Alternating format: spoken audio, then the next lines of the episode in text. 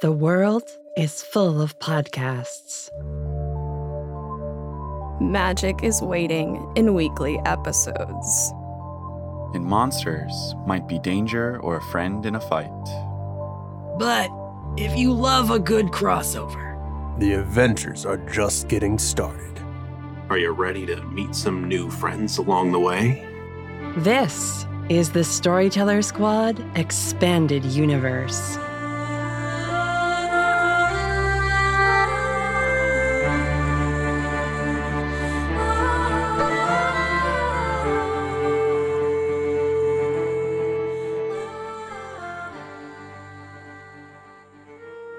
Hello, adventurers. Welcome back to the Storyteller Squad. Thanks for joining us for another episode of our Expanded Universe series. I'm joined today by my lovely guests from Memester of the Week. So before we begin, let's check in with our heroes. My name is Jason, and today I'm going to be playing Virgil, the constructed homunculus, uh, and they go by he, they pronouns. My name is Phil, and I'm going to be playing Mulligan Lake. Mulligan goes by he, they pronouns. Oh yeah, and I'm I'm a gumshoe. Hello, everyone. My name is Amelia. I will be playing Echo, and her pronouns are she, her. And I'll be playing the Hex today. Hi, guys. My name is Tyler, and today I will be playing Lara West. Um, her pronouns are she, her, and I will be playing a monstrous character. I'm Natalie Fuina, and I'll be your keeper of monsters and mysteries. Let's have an adventure. We begin this story on the waters of Puget Sound, sweeping towards the skyline of Seattle, a seaport city in Washington state.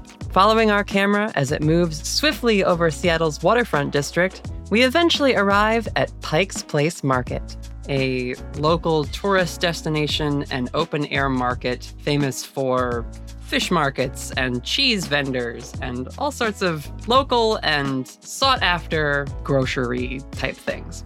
Pike's Place has changed in the last couple of years now that magic is a public knowledge sort of thing. And so we see deli folks who are little fairies flying together, carrying a salami to the meat slicer and operating it in tandem to deliver people their lunch meat.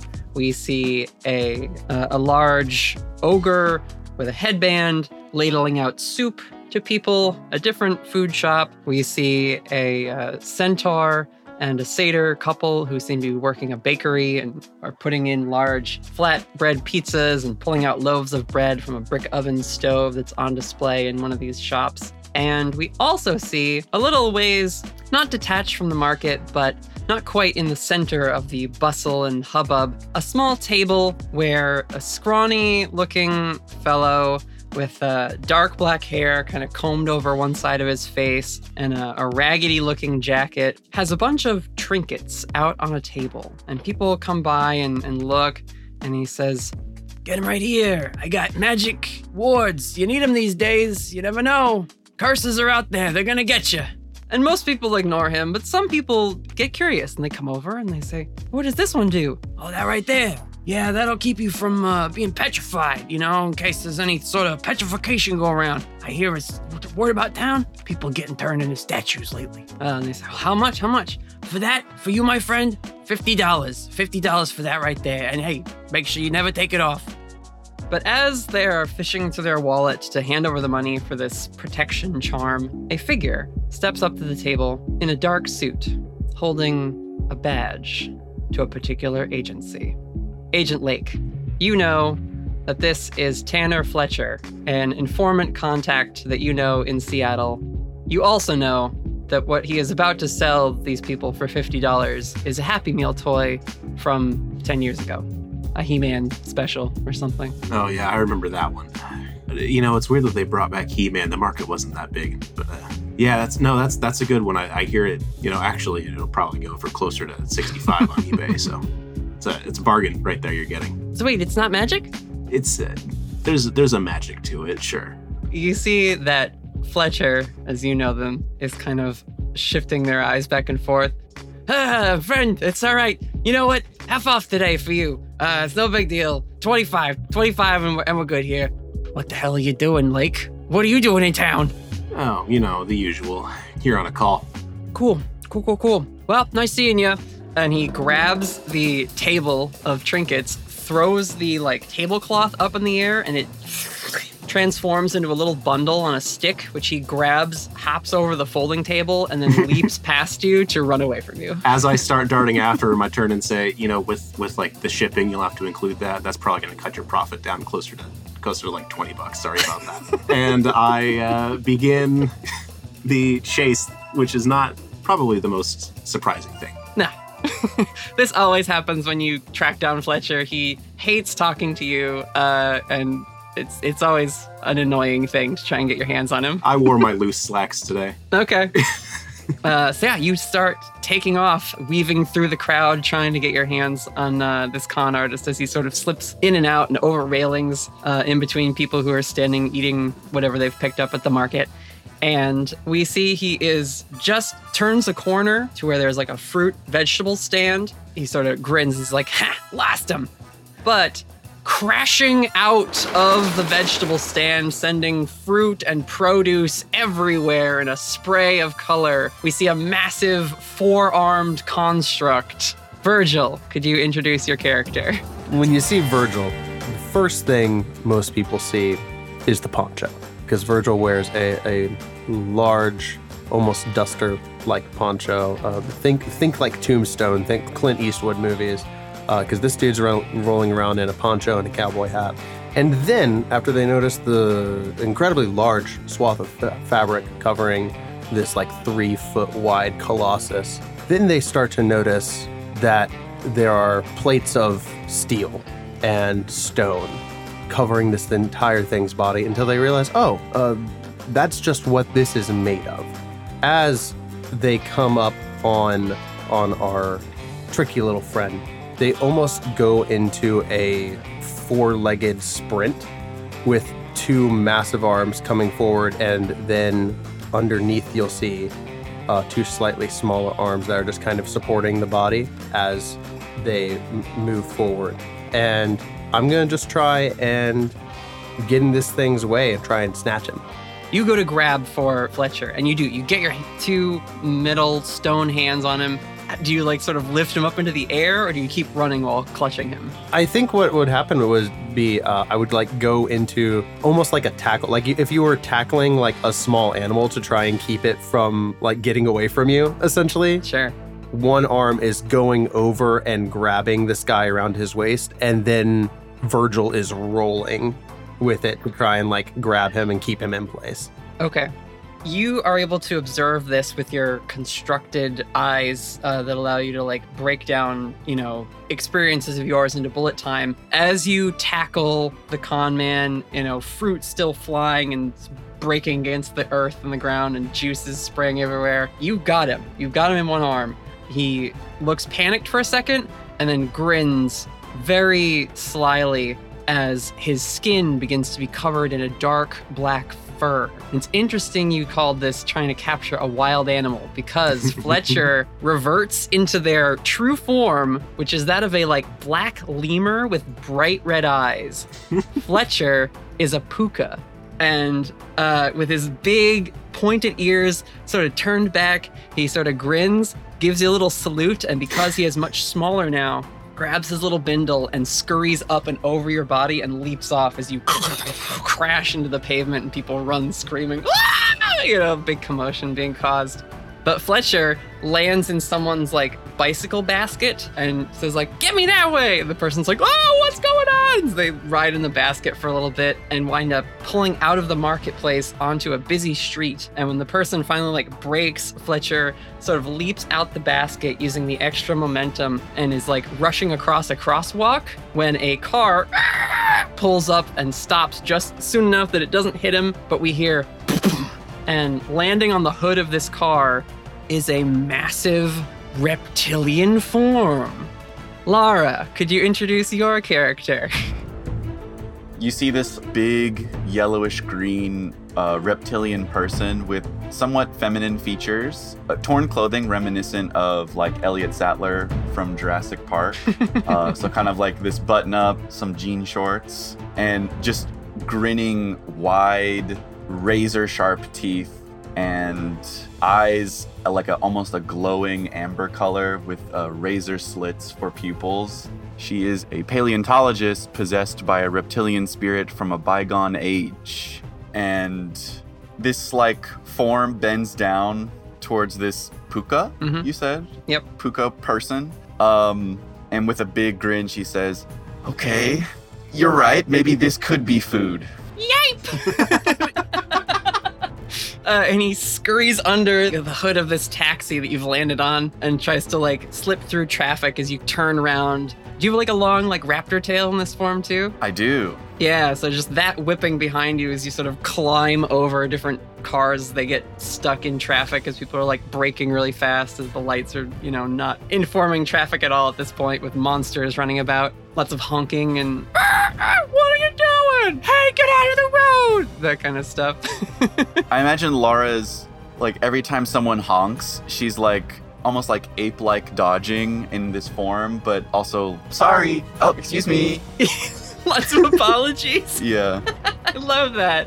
Yeah, you continue to hound Fletcher, and at one point he slips out from underneath another car that's pulled over by the side of the road uh, and heads down an alleyway, figuring that maybe he can escape by climbing up a wall or, or slipping into a gutter or a downstairs basement or something. And as he slips in and starts running towards the back of this alleyway, everything starts to get darker around him.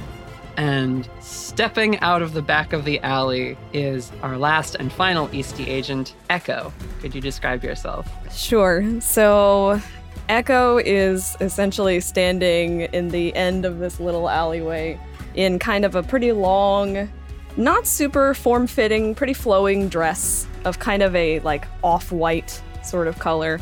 Her hair is black and very long, almost down to her waist. And she looks like she truthfully hasn't seen the sun in a very long time. She looks forward and sees the little creature and she goes, Look, Mr. Snuffles, a new plaything. And she takes her little bear and gently tosses it toward Fletcher. And we see as the bear sort of tumbles in the air, it does one somersault, and Fletcher takes like a step back, sort of unsure of what the heck you're doing with this teddy bear. But as the bear's face flips up and over, its eyes are suddenly glowing red, and claws are extending from the stitching, and it opens its mouth with the threads tearing apart. And Fletcher just "Ah!" freaks out, screams, Man, this guy's having a fucking awful day. yup. he hates the Eastey agency. and we cut out of the illusion to Fletcher having dropped his little bundle of fake magic trinkets and curse protection things and is just sort of clutching his head as he curls into a ball on the ground and echo you walk up still holding mr snuffles and your three compatriots joining us in the alleyway and Mulligan, I, I forgot to ask you to describe your character, but we can have it happen now as you walk up. Yeah, um, Mulligan. I, I mean, he, he's kind of tall, but not super thin. He's a, let himself go a little bit. He's got his hair sort of combed over. It's kind of like starting to bald. They're wearing like a loose gray blazer and gray slacks and like uh, a tie that has since been pulled off and the top button undone on their uh, lilac colored shirt and um, carrying a black briefcase as well, from which they open it up and rifle around for a cassette tape recorder and uh, rewind it a second, listen to it, just make sure it's not over anything, stop it, and then hit the record button and says, Good catch there. Fletcher peeks an eye open as the nightmare sort of fades in their mind, and they look up at the four Eastey agents gathered here. Oh man, I hate when you guys come to town. And as we see Mulligan pull their badge from their jacket pocket and flip it open, our camera zooms in on the Eastey agency crest, and we're gonna flash back very briefly to you guys getting your mission briefing back at the Eastey agency. And so we see the crest that was in your little handheld badge fades and becomes the crest that is a big, massive six foot sign in the know the lobby of the agency. Mulligan, you are walking into an office to meet your handler because in this one shot, we are using the Agents in Black team playbook from Evil Hat's new production, Codex of Worlds. Check it out. Thank you to Michael Sands and Evil Hat for letting us use this a little early uh, while we record. But uh, by the time this publishes, you'll be able to get Codex of Worlds if you didn't back it on Kickstarter. Uh, and you should. It's full of lots of fun stuff. And so, one feature of the team playbook Agents in Black is you have a, a handler. And so, you walk into the office of Lincoln Allstaff. Our listeners will remember Lincoln from episodes he's appeared on, but for you all, he is sort of a gaunt, lots of bags under the eyes, young fellow, sandy hair that's sort of a mess of a mop on top of his head. And his uh, Eastey agency like jacket, which is sort of standard uniform, is just thrown over a coat rack, and he's there with just the white shirt uh, and also a loose tie with his feet up on his desk. Uh, and he's flipping through some papers as you come in. He says, "Ah, Mulligan, yes, come in, have a seat." Uh, so what's uh, what's this one about? Well, it's a little disturbing. Here, I uh, he clicks on his computer and turns the laptop around to face you, and you see a video clearly taken from someone's phone at night near some docks. And he says, "It's in Seattle. We got uh, reports of some folks." They're coming in sporadically, but this is the third one in a week, so we think it might be a pattern. We're going to send you in a team up. Uh, yeah, take a look. And plays the video and you just see some people sort of walking around drunk at night, laughing and carousing. But then you hear one of them sort of exclaim, and the person filming turns around, and we see the person who shouted is like tugging at their leg, which seems frozen in place. And then they start to really freak out and scream, Help, help, help, oh my God! And they reach a hand forward, and as their hand comes forward, the whole body becomes frozen as they turn to crystal. And the whole group screams. The phone uh, sort of drops. Someone grabs it up. The camera thing cracks and breaks, and the video cuts out. Huh. Lincoln closes the laptop, slides you over your assignment papers, and says, Pretty standard issue. You have contacts in Seattle, right? You've been there before? Yeah, I've got a few people. I think. Um, are the Mariners playing this season? Uh, I, I, uh, you know, it, doesn't matter. I've got backups. I really only follow the World Cup stuff, so uh, couldn't tell you. You know what? That's fair. It's a lot more relevant. Yeah, that's pretty much it. Oh, and uh, one more thing. Your team. You think they're ready? the Mariners? Uh, I mean, they're they're still shit. He, he cracks a smile. He's like, no, the other team. One without a lot of field experience. oh, um, I mean, we. I was hoping we could run a few more drills, but You know what they say? Sometimes experience is the best experience. you know what? Yeah, that sounds about right. I I try to live by those words personally. You don't reach senior agent by uh, running drills. So get out there and uh, we'll maybe get you an office like this someday, huh? Yeah, well, here's open. And so we will cut back. So just to update you all, so you're all, it's all clear. You're here because there have been reports and now evidence of people who've been turned to crystal mysteriously by something in the city. So we return to the interrogation of Tanner Fletcher, the con artist Puka from Seattle. you know that Fletcher has their ear to the ground. They get around Seattle quite a bit, even in the less than scrupulous corners of the city. So if there's rumors about, he probably knows about some of it. Uh, you guys are free to question this uh, person you've cornered. Hey, Fletch, good to see you again. Sure, sure. What do you want? Well, I, I hold up the um the the the He Man collectible, hmm and I'm like, I'd like to know a little bit more about this. Come on, man. That guy's got to make a living. And people are crazy about hexes and curses and magic bonuses these days. But I mean, it's listen, it wasn't dangerous before when it was all secret. So why should it be dangerous now? It's not my fault if people are gullible. Yeah, well, It's I still mean, an exchange of a product for money. If I upcharge and they pay for it, it's it's fair trade. Fletch, Fletch, Fletch. I'm not a cop. Could have fooled me. Oh, you fancy suits and the badge and everything. Come on, man, just trying to make a living like anybody else. All right, all right. I can respect that. I'm not out to bust you for this. What I want to know is What do you know about the petrifications? Listen, that was just a, you know, that was just like a, a little, you know, it was, it's a, it's a bit. I, I tell the people that all the time. It's petrification, uh, uh, you know, melting, uh, uh, transmogrifying, that sort of thing. People turn into frogs. I tell them whatever I think's gonna get them by a thing. Why don't you roll manipulate because Fletcher is definitely being dodgy. uh, that's a that's a twelve. Whoa. Okay. What do you do slash say to get Fletcher to finally stop being annoying? Uh, I I pick him up by his scruff, like you would pick up a cat. like a, a wet cat, yeah. yeah, just like the scruff of the neck. Ah, what are you doing? Get off! Come on, Fletch. For me. you see he scrambles for a bit, but finally like deflates, looking at the the raptor and the automaton. That's you're like eight feet tall, Virgil. Yeah, right? it's like seven foot tall of just like Yeah. stone and steel. yep. And this spooky witch lady with the teddy bear, and he's just like, oh, fine, fine. Some guys were talking down by the docks. People are turning into like, you know, the things you see in uh, okay Jewelers, like crystal crystallifying this sort of thing. So um it's uh it's bad news, but it's not like it's an epidemic or something like that.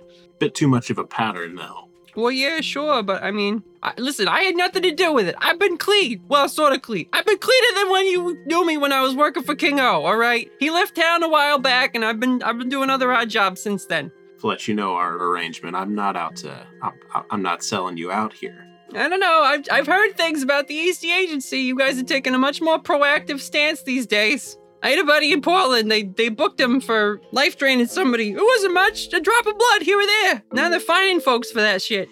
Yeah. Well, I would love to keep it that way. And, you know, the more you can tell me, the more useful of a source you are, the easier it is to sort of let this kind of behavior slide. Echo reaches over and grabs Mulligan's sleeve, and she's like, I like this guy. Can can I keep him? He's really cute. Don't let it stuff me, Lake. Don't let it stuff me. Uh, well, I don't know who you are, Mr. Snuffles, but rest in peace. you, you know, we're, we're kind of a new team. I kind of have a hard time keeping them in check sometimes. Lara pipes up from behind. Uh, can we eat him? If you eat him and then she stuffs him, then she'll just have two toys. I think that that works out for everyone. This is a great idea. I promise I told you everything, you know. Don't feed me to the dinosaur lady or that weird witch. And so Fletcher's just sort of freaking out at this point. You gather that he probably doesn't know much more than just the rumors going around that people are being petrified. But at this point, you hear the telltale sound of woo! Several police cars are starting to pull up, uh, and officers are getting out and setting up a perimeter around this alleyway. And out of one of the cars, a uh, sort of rotund gentleman with yeah, it's, it's a pretty thick, like caterpillar mustache. Gets out of the car and storms over, and he says, "Do you people have any idea the sort of mess you caused down at Pike Place? Wh- who are you? What are you doing?" Sorry, officer. You know, I was trying to keep this a little bit quieter. Um, it's, it, I, I apologize. Quieter! You could have fooled me. There's a whole fruit stand that's in shambles. Who's gonna pay for that? Are you? What? What? And he he starts glancing around. He sees you're like all strange creatures. He's like, "Oh no!" I start reaching into like my inside pocket of my blazer and I flash the badge real quick and then put it away and I'm like, I'm sure we can uh, send that to billing. You see, he just throws his hands up. Jesus, Mary, Joseph, I can't believe it. The freaking Eastey Agency coming into my block again. you people got a lot of nerve coming in here. Why do you never come to my office first? Listen, we'll be out of your hair real quick here. We're just actually wrapping things up. So, um, Are you shaking down that citizen? I don't care what they were doing. You gotta go through proper channels first. citizen, no, this is this is my pet lemur. Sorry, you know, every time he gets away, it's a bit of a chase. He's kind of slippery. Did he give us like a general location? Did he point us in a direction? What did we get out of him again? I I was Fletcher mentioned that down by like the docks and the piers, he's been hearing a lot of these rumors, okay. which is consistent with the video that you got from your your handler Lincoln. But right now you got Commissioner Gibbs down your throat. Yep. Because he can't stand it when the Eastey Agency comes in and makes a mess of his city. Mhm. So, to reiterate, the commissioner now is in a heated argument slash just berating your team leader for all the collateral damage that you all caused, which is part of your team playbook, if I'm not mistaken. But either way, it plays into the narrative that you guys are new and uh, not used to this yet, or at least not being subtle. You you definitely caught your target, but now now the local authorities are here, and as has been the case across the country and across I guess the world, because it wouldn't be contained to just the US. Local governments and things are running into the issue of their paranormal defense groups coming forward and now needing to handle and argue about jurisdiction with the mundane. I think Lara, in her reptilian form, will turn around and then shapeshift back to human form. Mm-hmm. And in like a flurry of like wispy red and green and yellows, will kind of just swirl back and normal person, but with like torn clothing. Sorry about that, sir. Um, we'll be careful. Probably. You call that careful? Oh my gosh. I have a two year old who's more careful than that. Oh, do you have any? Do you have any pictures of her? Of course I got pictures. You think I don't have pictures of my kid? Pulls out his wallet and falls open with 24 pictures of the same kid in different outfits. Oh, she's adorable. Oh, I love the baseball. Yeah, it's kind of bold for a two-year-old, but I like it. Yeah, empower them young. You just see Lara like cough and like adjust her collar for a second. no, we cannot eat his child. you mutter under your breath. Virgil, you're the tallest. How's what's your sharp? Uh, it is a zero. Okay, so not very sharp. Who has the highest sharp? Let's go around. I have one. I'm sitting on a plus two. I have two. Okay. You're talking with the commissioner, uh, Yeah, Agent. Lake. So, Echo, you notice another car pulls up. And this is sort of a larger, just like black SUV with a very low number on the license plate, indicating it's someone attached to local government.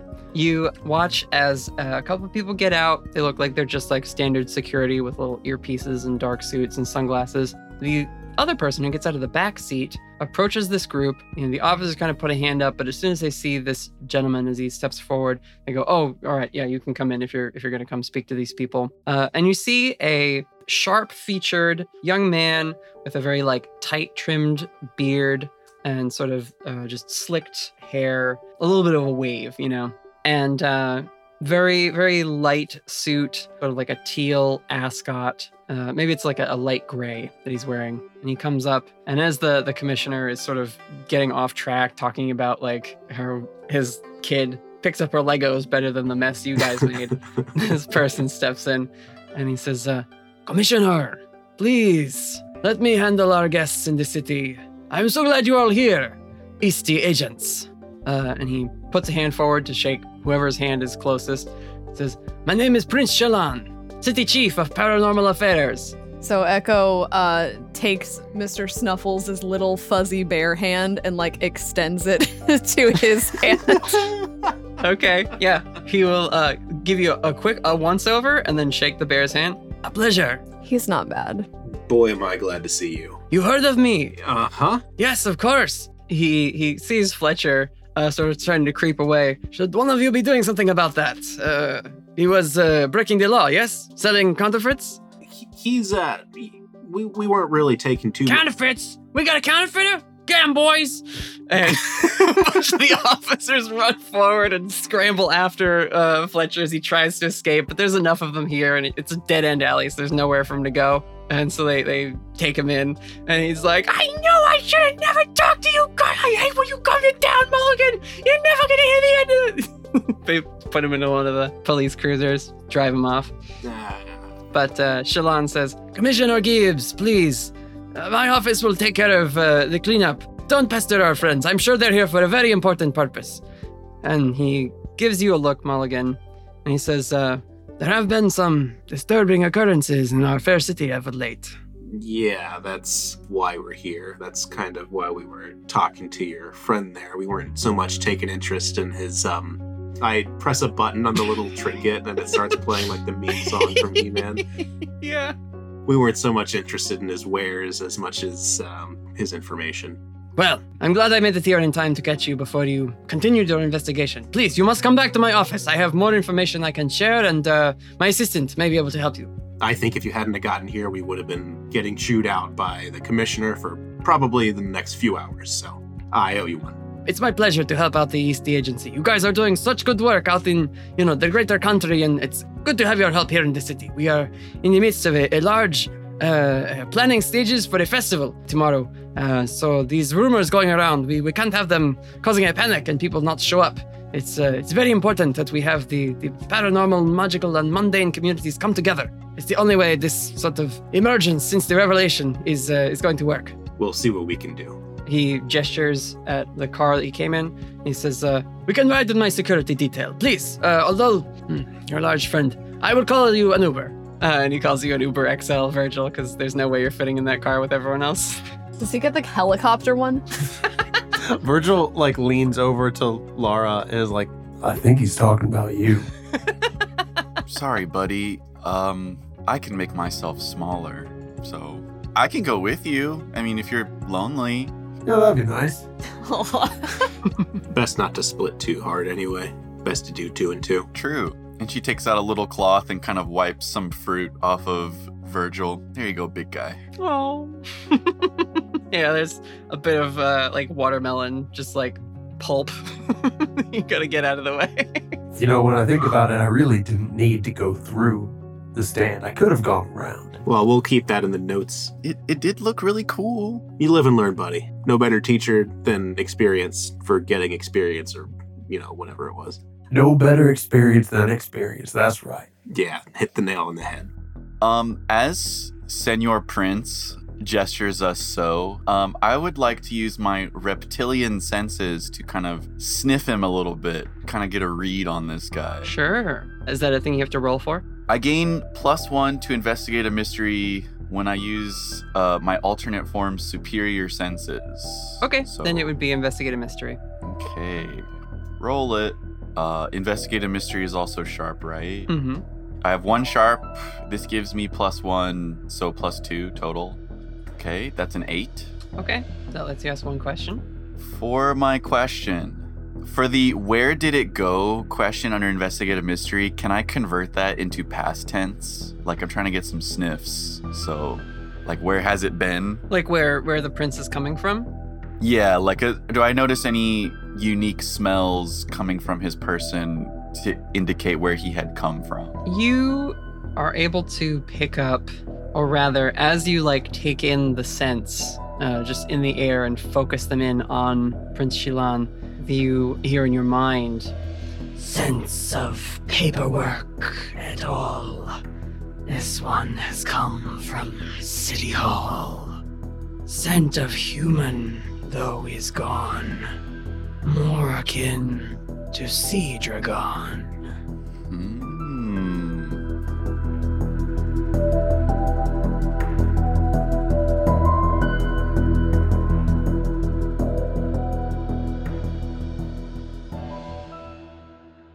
we find you all pulling up to the Seattle City Hall. And Prince Shilan gets out of his car. They take it away to parking. Uh, and he leads you into the building and up towards his office. It's a corner office on the upper floors. And on first impression, the room seems like a mix of executive office and a naturalist's study. There's just lots of natural looking objects in different display cases or on pedestals or mounted to the wall in this office. And then a very like simple but dark wood desk sits facing away from large vista windows uh, that open up onto the skyline of the city. But inside, as you, as you walk in, Shalana sort of ushering you all in, you notice a nearly ink black silhouette is in the room, even in the bright sunlight that is sort of pouring in through these large windows behind the desk. And this figure turns, and you see bright gold, feline eyes framed with jet black fur and shades of gold eyeshadow uh, that greet your group, and this cat shifter who, again, ink black with a very fitted blazer and skirt and large pointed ears and gold like cuffs and accents on her her outfit. And this person speaks up and they say, Ah, Jalan, I pushed our 11 o'clock meeting with the department back to the open slot at 3, but any later and we won't have a chance for another check in before the festival. And uh, says, Right, Iris, uh, it's all right. I know everyone is working hard. I'm sure it will work out, but clear my schedule. I want to be at the disposal of our friends from the Eastey Agency who've come to look into the unfortunate happenings near the waterfront. Everyone, this is Iris Bashir. She is my assistant. She says, I will uh, work on clearing that out for you. Uh, do you need the room?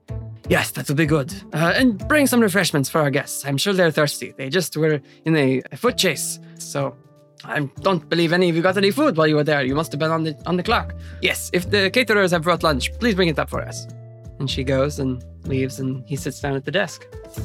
Echo, read a bad situation. Okay.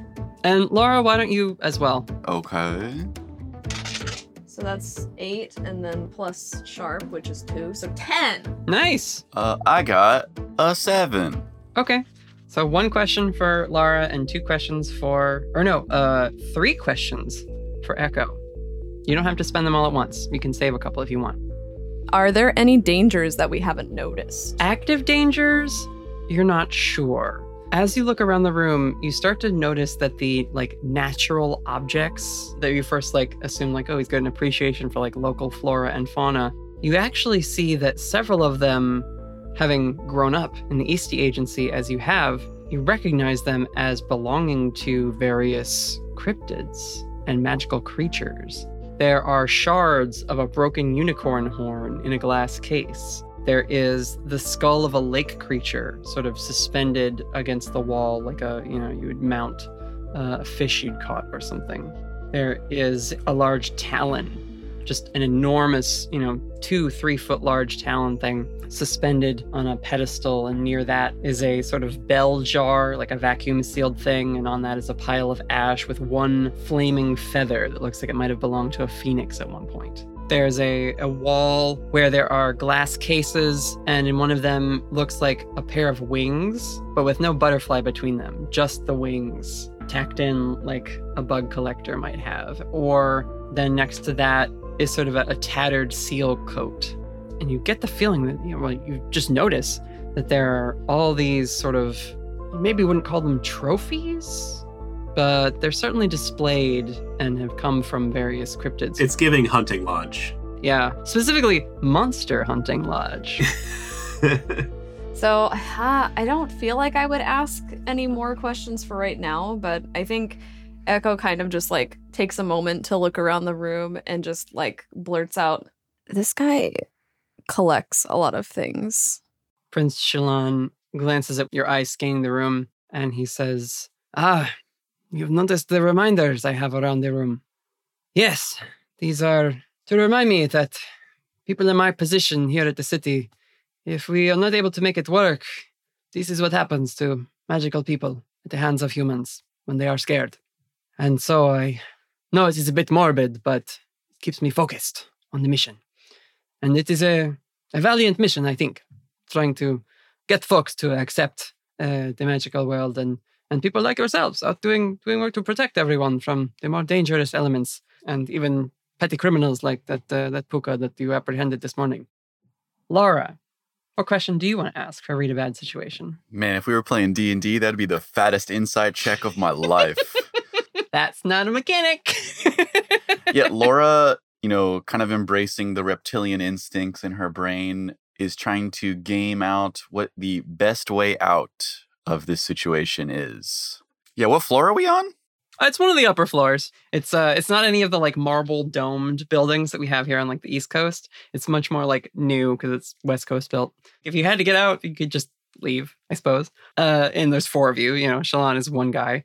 Um, but I will say the thing that your your reptilian friend picks up on is a poster. Now this is not part of the collection, as it were, or the reminders, as Chelan has called them, but this is a just a, a framed photo of a it almost looks like a tropical environment and within this zone are these strange almost alien looking plants that blossom into large colorful flower arrangements. And uh, you hear in your mind long it is i felt alone but here i see a glimpse of home.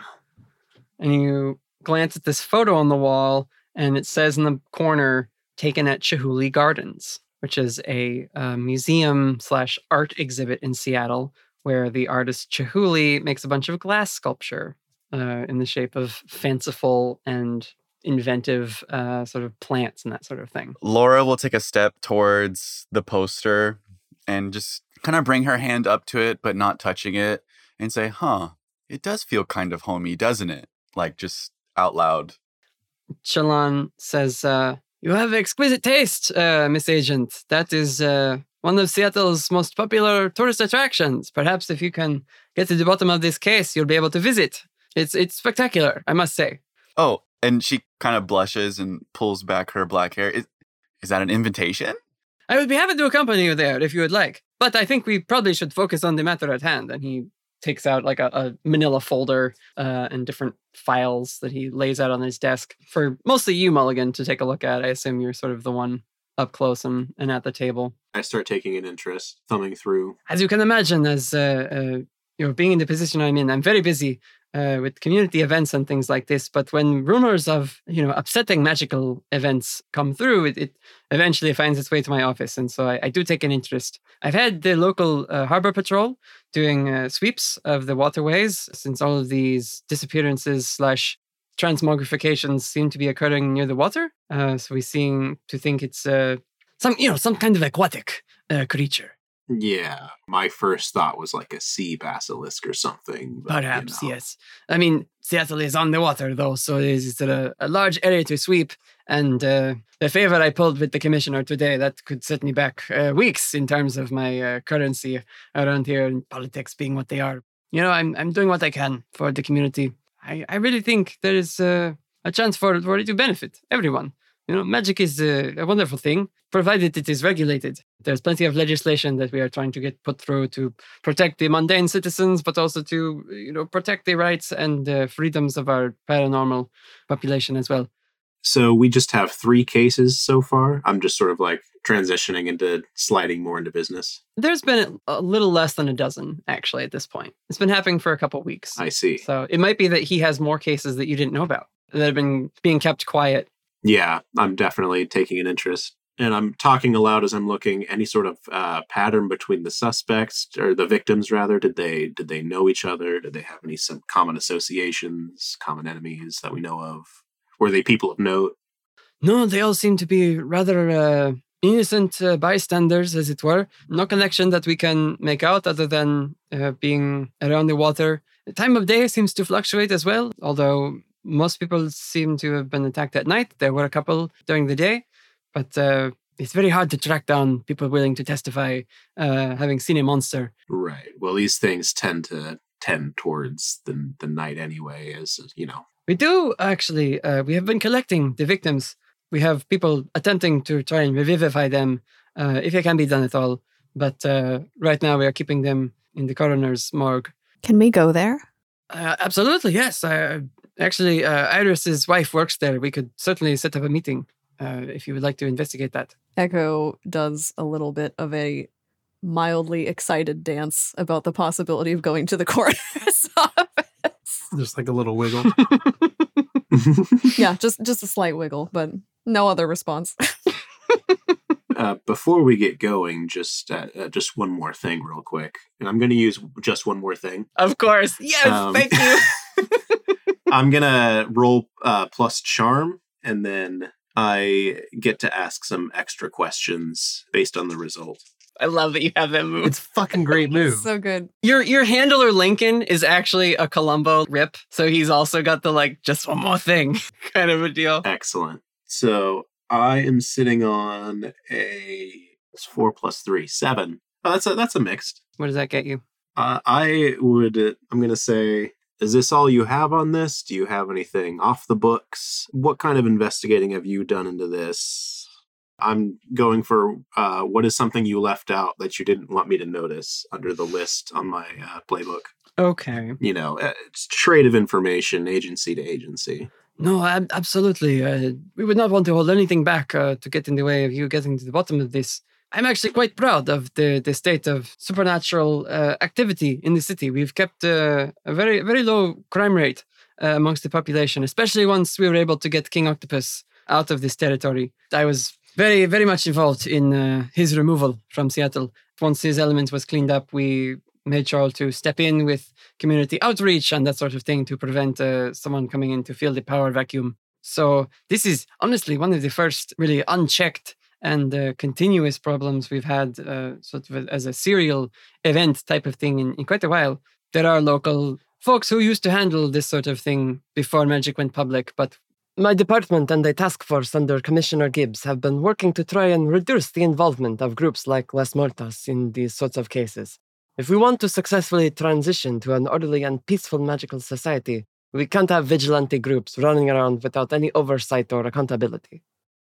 The important bit of information there is that you now know that Prince Shalon was apparently instrumental in getting rid of King Octopus, who you would know. King Octopus is a callback, I'm guessing. Yes, uh, for listeners of our show and, and to let you all know, King Octopus is a crime kingpin Okay. who now operates out of Portland, but who used to be active in Seattle uh, and was kicked out. And it seems like Prince Shalon was a big part of that. I see. You would know also uh, there is an Agent Whitaker back at the Home Office who is very much invested in trying to take down King O. He's just one of those like people that they just don't, don't have a strong enough case against yet, and they're still trying to find like the right angle to come in and get him. So Gotcha. I'm gonna slip him my card and say, all right, well, if anything comes up, obviously keep me in the loop. It's in both of our best interests, and you know, once we get this resolved, I think I'd love to keep up a little bit more about uh, what you know about King O and all that. Absolutely, yes. And I am at your disposal. I have cleared my schedule as you heard, so I'm happy to accompany you and take you to uh, the coroner's office. And about this time, uh, the door opens and Iris comes in. She's got like a box of like pre made sandwiches. Iris, we're going to see uh, Jamila. You should be happy about that. Uh, chance to see your wife during the workday. Can you get us an appointment? And she kind of, yes, of course, uh, sir. Uh, would anyone like food? And she goes and like offers you the, the box of sandwiches. Oh, actually, that looks lovely. I have not eaten yet, so much appreciated. Uh, y- yeah, great. Nice to eat you. I, I, I uh, meet you. Yes, please.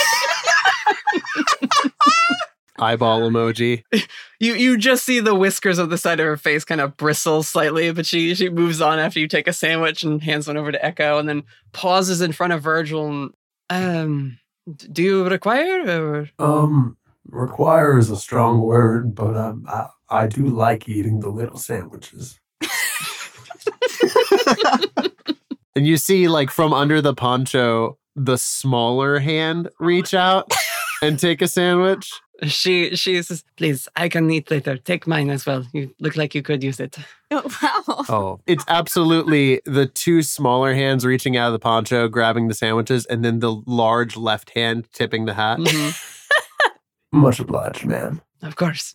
And so she will fold up the box, toss it out, and uh, lead you guys out of the office. And it's a quick skybridge walk over to sort of the, the like forensics department, I guess. And uh, you guys will end up going down an elevator into like a basement area where it can be kept cooler, easier. Virgil eating the sandwich. Mm. Hot damn, is that chicken and tuna? That's great. I think I got a. Uh, I think I got an Italian actually. I ate like six. I don't know. I was gonna make the joke that you like accidentally grabbed the veggie one, and old Sesh is just like, "What is this rubbish? Why is there no flesh?" Or is this rabbit food? You come down to the coroner's office. The doors open. It's very cool and air conditioned down here. Iris presses a, a- like a, a security code into the door and like unseal. And you walk in past those like hanging plastic things that they use in, in rooms and spaces like this. And you see hanging from this metal apparatus above the like examination table where there's a cadaver in the midst of a post-mortem. This apparatus suspends lights down and just projects it throughout the room. But hanging from it is this slender avian feminine form covered in brown and gray and white feathers. And they turn their head as they hang upside down from two big taloned feet, just sort of suspended over the body that they're working on. When she sees Iris walking in with your group, she flashes a big smile full of sharp teeth and then climbs down from the perch that she's on using her feet talons and then also these like hooked fingers that sort of extend out of the joint of winged arms and just gracefully touches down on the floor. Very vulture like, uh, as a quick, fun little detail. And she says, You don't normally surprise me at work. What's going on? And Iris comes forward and she says, uh, Marhaban Habibti. It's good to see you. These are people from the Eastey Agency. They're here to talk about the crystallized people. The harpy, she kind of pouts. She's like, "Mm, so more business then. I'm sorry, I'm sorry. It's just it's a very busy time with the festival tomorrow. And all right, well, if you're here for business, we should get to it. Welcome, agents. My name is Jamila Khalid. I am the head coroner. Follow me this way, please. And she goes and opens a door to a secondary room because the crystallized people are not going to fit in the like drawers for bodies that they have in here.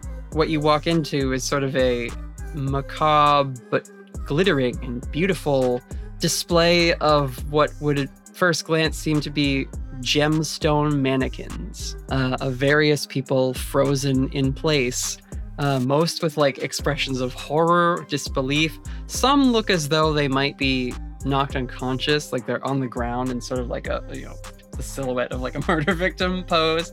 But in general, they are all very finely polished and in some cases faceted gemstone figures. And like I said, there's a little under a dozen here of the people who've been attacked recently. Hmm.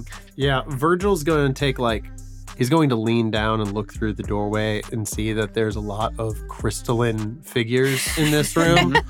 and he's Yeah. just going to like stand back and say, I'm just gonna let you guys go ahead and go in. I'll hang out out here. Jamila sees you hesitating. She's, oh, they're not fragile at all if that's what you're worried about. And she kind of like tink, tink, tink, like taps one with a, a long taloned claw finger. Best to probably keep your distance anyway. Yeah, Virgil just gestures to its entire, you know, Body. whole deal. And they're Mhm. just like, Yeah, I'm just gonna I'm gonna be safe for this. Suit yourself. I appreciate your respect for these victims.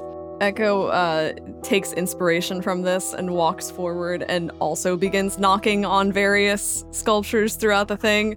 She's Mhm. looking around, kind of kind of knocking on them, and then she looks down at at Mr. Snuffles and she's like, Mr. Snuffles, which one is your favorite? I like this one. you snap off a finger. Oh God. They're they're not that delicate. they're people sized, you know. Like a, rock this thick would be hard to break off with like just a tap, you know. Lara is looking at a pe- like a shiny piece of, of metal, like kind of looking at herself and like pointing, and she's like, you can see her arguing, Sure. There's like a raptor reflection in the in the polished chrome of a cabinet. and she's like, no, no, we they're cadavers, we can't eat them. And then there's like a pause, and she's like, they're not carrion, we can't eat them. Oh my god. and no, I'm not going to ask the harpy woman her phylogenetic history. We have to focus. "I love these intrusive dinosaur thoughts that you have." she like straightens out her shirt and like walks away from the piece of metal. Mm-hmm. Yeah, Prince Shalon is sort of discussing with Iris and Jamila. Have there been any new attacks? Any recent additions? Any new updates I can give to the people keeping track of the cases? And they just sort of are uh, talking amongst themselves because they know each other and they work together.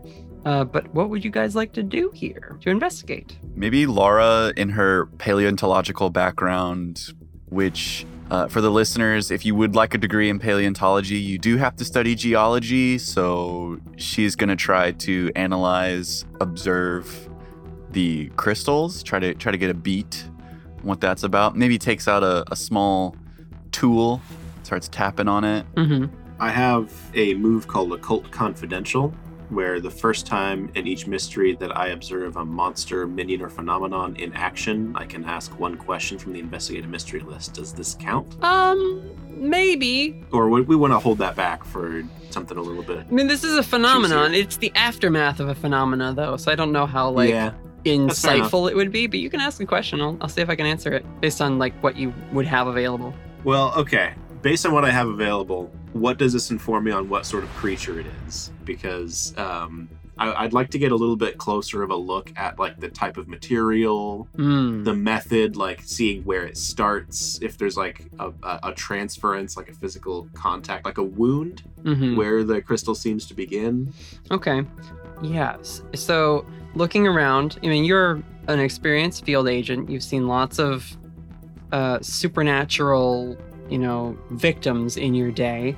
Because that's the purview of the East Agency. This is unlike anything you've ever experienced or anything you've ever heard your other, like, veteran agents talking about. Most modern petrification cases, like you said before, come back to things like basilisks, cockatrice, occasionally, uh, you know, a, a gorgon taking advantage of or, or victimizing people for whatever reason.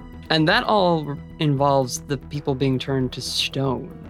But these are gemstones and like perfect crystalline structuring. And while the people look uh, panicked and frightened, they don't appear to be damaged in any way. There's no cuts uh, immediately apparent in texture. They're not, in general, like clutching at any part of them as if they're like wounded spe- specifically in that point. It's just sort of either a like, oh my gosh, like looking at what's happening to them, or like reaching out for like help, or, or scrambling for a phone or something. And you can see that like the clothes are part of the crystal structure, like backpacks, shoes, and and I'll even say like someone's phone in their hand has been fully into crystal. Just anything that was like touching them or part of their person at the time uh, seems to have been affected by whatever magic has caused this. I'm whipping out the little mini cassette tape player and I'm just muttering comments into it. Miss Jam, I have a question. Yeah. So from the constructed, I have the move Awaken Object, Mm-hmm. where I share my animating force with something, and it will be treated as a extension of myself. Mm-hmm. The idea that I'm having here is, could we reanimate one of these people to consciousness so we can have a first-hand account of what they experienced? Sort of a speak with dead maneuver. Yeah, essentially. You have picked up on the clue I've set down for you, Virgil. Hell yeah. yes, absolutely. You can attempt this. Uh, is it a thing you have to roll for? It is a thing I have to roll for. Oh damn. Okay. Mulligan, if you want to like have this thought or, or Virgil as you're like standing outside, like be hit with inspiration, like, oh wait, I could do this thing. You just sort of creep in while nobody's looking and like reach for the nearest one. Well, I, I also have hide in plain sight, so when I stand still, no one pays attention to me because I just look like a statue. you like try to reach out to somebody to say that you have an idea and just nobody's looking or listening. yeah, I scare the hell out of people all the time because I'm just like, I start moving and they're like, oh shit. Yep. Because I mean, it's pretty silent, right, around you when you hold still, and then like you're not breathing or anything, and then suddenly it just the steel and metal and rocks move again. And Virgil's like, Oh, wait, hold on. Actually, and is grabbing the top of the doorway so they make sure they don't like hit their head because that would probably break the doorway. And and so Virgil kind of like crouches down, gets into the the room, uh, and goes over to the nearest person that seems uh, maybe the least panicked. okay, wait. I think I can do something here for you. Uh, and they clap their hands together and you see on like they have steel like plates on the back of like what their hands would be and you see along that you just see like alchemical symbols light up as they access their animating force and they're going to just like lightly touch the body of one of these victims and try and animate object If you fail this roll, do they just fucking shatter into a million pieces? no that's a different spell from d&d oh, Uh, okay. okay. okay so five and two plus two so that's a nine Okay. Uh, if anyone wants to help me out, we can go to a full 10. I was gonna say, Echo, do you want to help out? Yeah, I was thinking about that because also, you know, I've got like like uh, my my good old psychic brain powers too, got so I might be able to to help, Yeah, help ta- stabilize their thoughts Mm-hmm. to be able to communicate. So, Okay, roll help out. all right, awesome. Uh, that's an eight. Okay, so that's that's enough. Yeah. Exposed to trouble or danger, I will think about that. You break off a finger. No. I think in the spirit of this, since this is sort of bringing someone back, you see Virgil's magic touching, you know, the, the frozen form of this person stuck in a stepping away motion.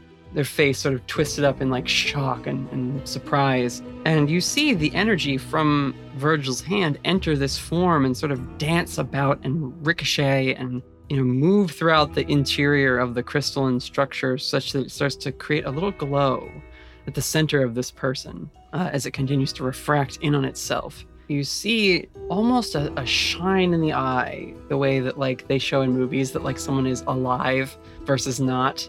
Uh, that wasn't there before, despite the you know gleaming surface of the crystal. But because they are made entirely of locked crystal, they don't seem to be able to move.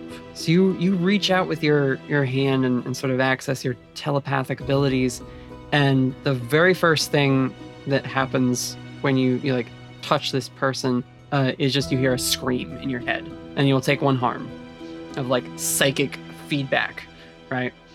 But you're then able to extend some of your telepathic abilities to sort of calm the emotions of this uh, victim down to a, a more subdued state, where you could now ask them questions about what happened to them. So, do we have like a specific guideline for how we want to go about asking the questions, or like? You have two hold left from a successful read a bad situation that you can still spend. Well, I guess a good thing to start with would just be what's the biggest threat in the situation. So, what gotcha, for lack of a better question. They say some kind of energy beam, like a laser, a disco laser. It was shiny and refractive, and it hit me when I was on my run over by the Space Needle. So, is everybody else able to hear this, or am I just the only person that can hear it and I'm relaying the information to? I think if we want to lean into your like haunted, you know, character aesthetic, it's sort of you're touching this person and like you're mouthing the questions quietly and then like it, you know this person's voice is projected out of you as your eyes are like glowing and your hair standing on end. Yeah. If I can add like one addendum on that, Uh huh. her voice is coming out of her mouth, but the voice of the crystalline person is coming from Mr. Snuffles. Oh yeah. I thought you were gonna say Virgil, but Snuffles is good too. That's great. I love that. Yeah, so it's got like a like a voice box kind of thing going on where it's all like scratchy and garbled. Yeah, delicious. That's fun. I, I'm over with the cassette recorder the moment something starts happening. Absolutely. So apparently some kind of, you know, light beam hit this person. Some sort of light beam. Okay. Disco light beast. I don't really feel like there's any other questions from this list that like make sense though for the, the Uh, yeah. situation. So so I, I I think from at least from investigative mystery, I like the question of like where did it go? So maybe not necessarily where did it go, but Where did it come from? where'd she come from, Cotton Eye Joe? Where'd she come from, Disco Laser Joe? They they continue, and I'm gonna pair this with uh, something for Lara as well, because you hear Mr. Schnuffles talking out the voice of this petrified person as they describe. It, it had a lot of arms, like it was all arms. It was mostly arms, and uh, I don't know where it came from. I was, like I said, it was at the Space Needle near the gardens, um, and it came out of nowhere. And then that laser. Ah, can you help me? Uh, maybe. I don't know yet, but I'll let you know if we can. Lara, you hear in your mind from old Zesh many arms and weapons of light. A creature ancient like me, sounds like.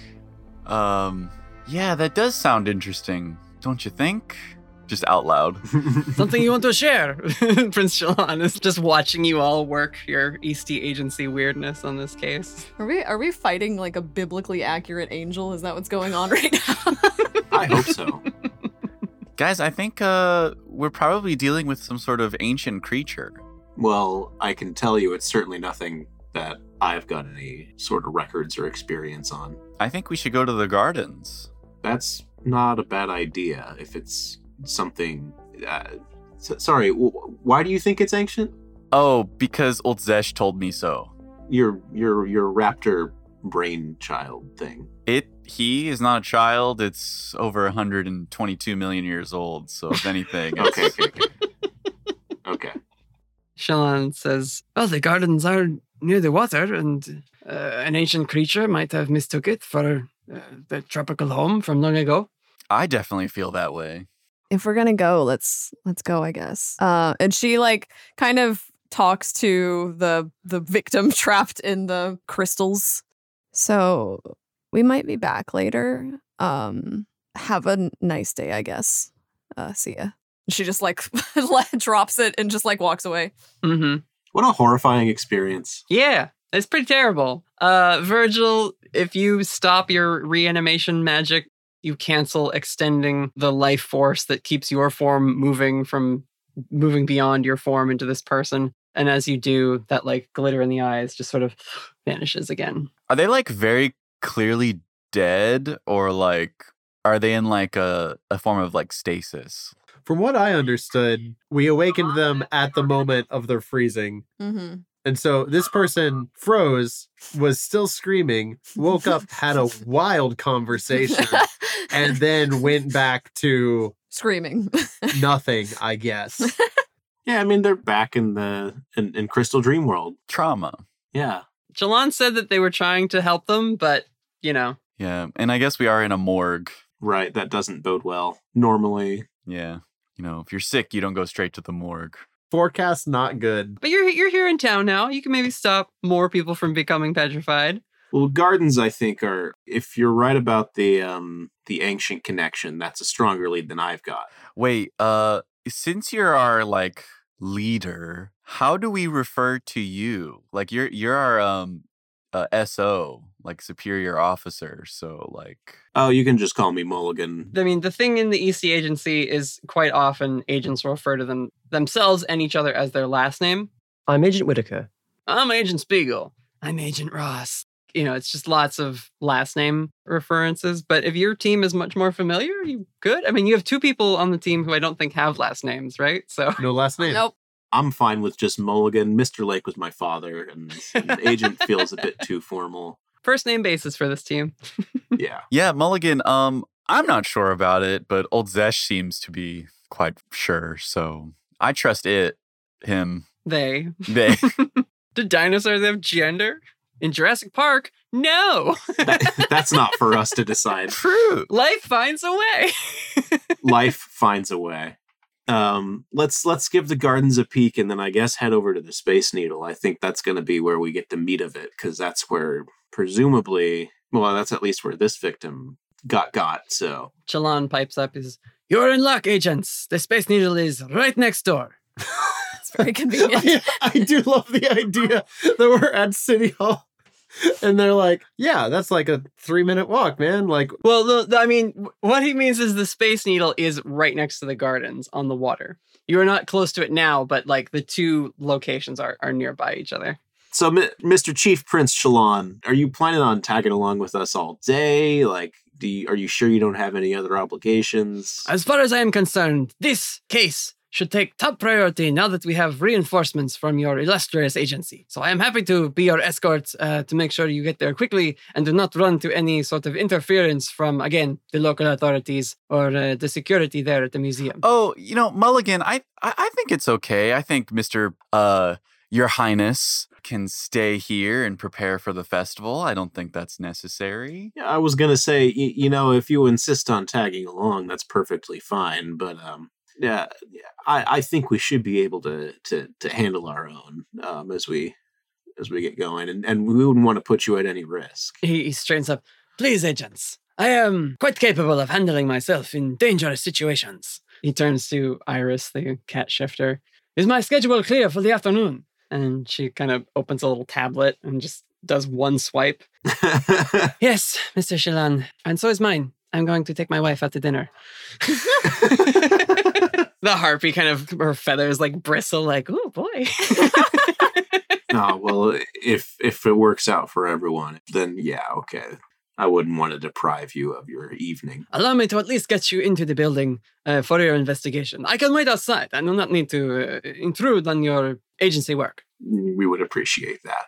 You guys will head over to Chihuly Gardens. You guys go with Prince Shalon, and it is really only 10 minutes away. And you see the spire of the Space Needle rising up above the city. But once you get outside the actual gardens, you do see there's lots of topiary and very landscaped and manicured vegetation and plants. And then again, amongst all that is a lot of glass sculpture which are very colorful and have lots of banding and different spotted textures and all sorts of intricate shapes. Very alien in their appearance, but also reminiscent of existing flowers uh, that we see today.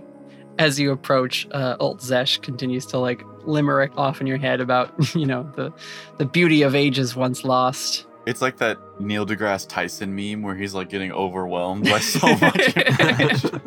Yep. But you guys arrive. Prince Shalon speaks to like the the operators, and it is close enough to closing time that with like a few greased palms, he's able to say like, "Please, for the agents, uh, before they lose the light, could you close a little early today? Something about the maintenance. I'm sure you could make an announcement." And so it goes over the intercom like, "Guests of Chihuly Museum, we ask that you please leave for an unexpected maintenance curfew." Blah blah blah. And so people start to file out so that you have the run of the place. And without other visitors standing and taking pictures and sort of reading plaques and things, it does now feel like you have arrived on a sort of alien world as you walk the abandoned hallways of this exhibit. But Shalon will stay at the front desk and he says, I'm going to a conference in uh, with some of the people I had to skip meetings with today, but call me if you need anything. I'm here to back you up. Sure. Yeah, that's very kind of you to help us uh, get the situation under control. We'll catch up with you in a bit here. What do you do, hunters? Well, once we're out of earshot, as, as we're poking around, hey, um, let's get a temperature check on Shalon real quick. What are y'all's vibes? I think he's a sea dragon. I think he's a sea dragon. Yeah, old Zesh. I wasn't, uh, you know, I didn't do so well in English lit in university, so all the rhyming, you know, you kind of have to work through some of it. But he did, um, did say something about him not being so human and potentially being like a, you know, I don't know if it was like a metaphor or not, um, how those things go in poetry, but something about a sea dragon when we first saw him. So Interesting. That is worth taking into account. I I, I, I take a note of that on my cassette recorder because you know what we're looking for is ties to the sea. It sounds like so. Well, I I don't know if I personally trust him very much because he had all of those things in his office.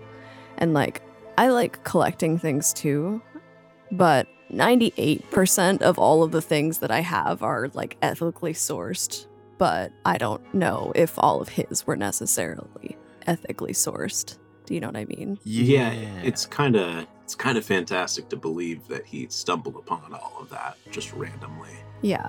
I mean, it's impressive, but also maybe not good. Yeah, he said he said that he thinks magical beings and such are people uh, worthy of respect, and instead of giving them like burials, he's keeping trophies of their skulls in his office.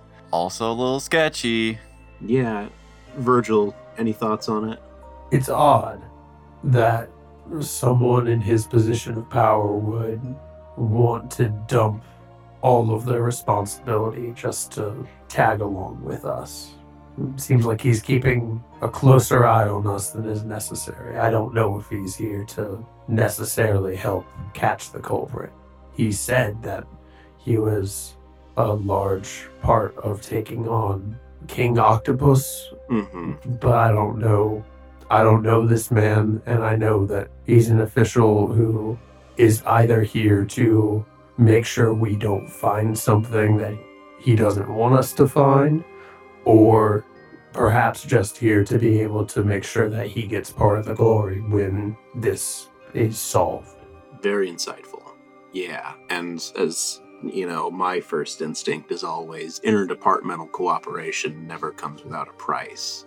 He seems awfully forthcoming for someone of his position. Yeah, I've dealt with plenty of glory seeking hunters trying to buddy up with Sam and I, and you start to get a smell for them after a little bit. Yeah.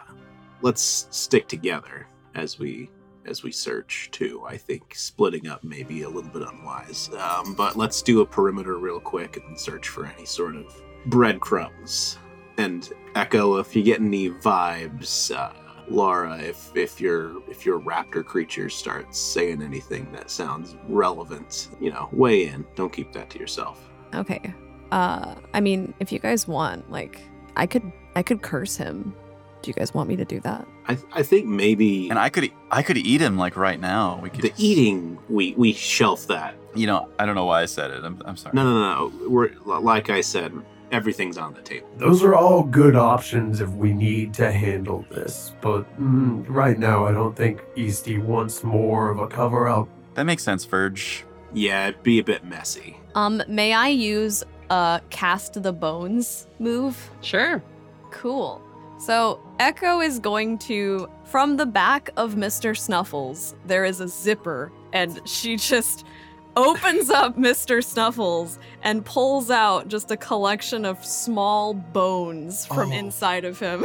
He can be your bag of holding. yeah, You he can is just- my bag of holding. You can just pull like nonsense out of there. Yeah, oh yeah, absolutely. Like he's there's there's like a little snack pack in there too. But like so Some every fruit roll-ups. Yeah. she just pulls out these little bones from from the back of Mr. Snuffles and she scatters them onto the floor to do a a reading of just this place and generally what's what's going on in here. So that is Eh. I am relatively sharp, I think. Yeah, you have to. Oh, that's bad.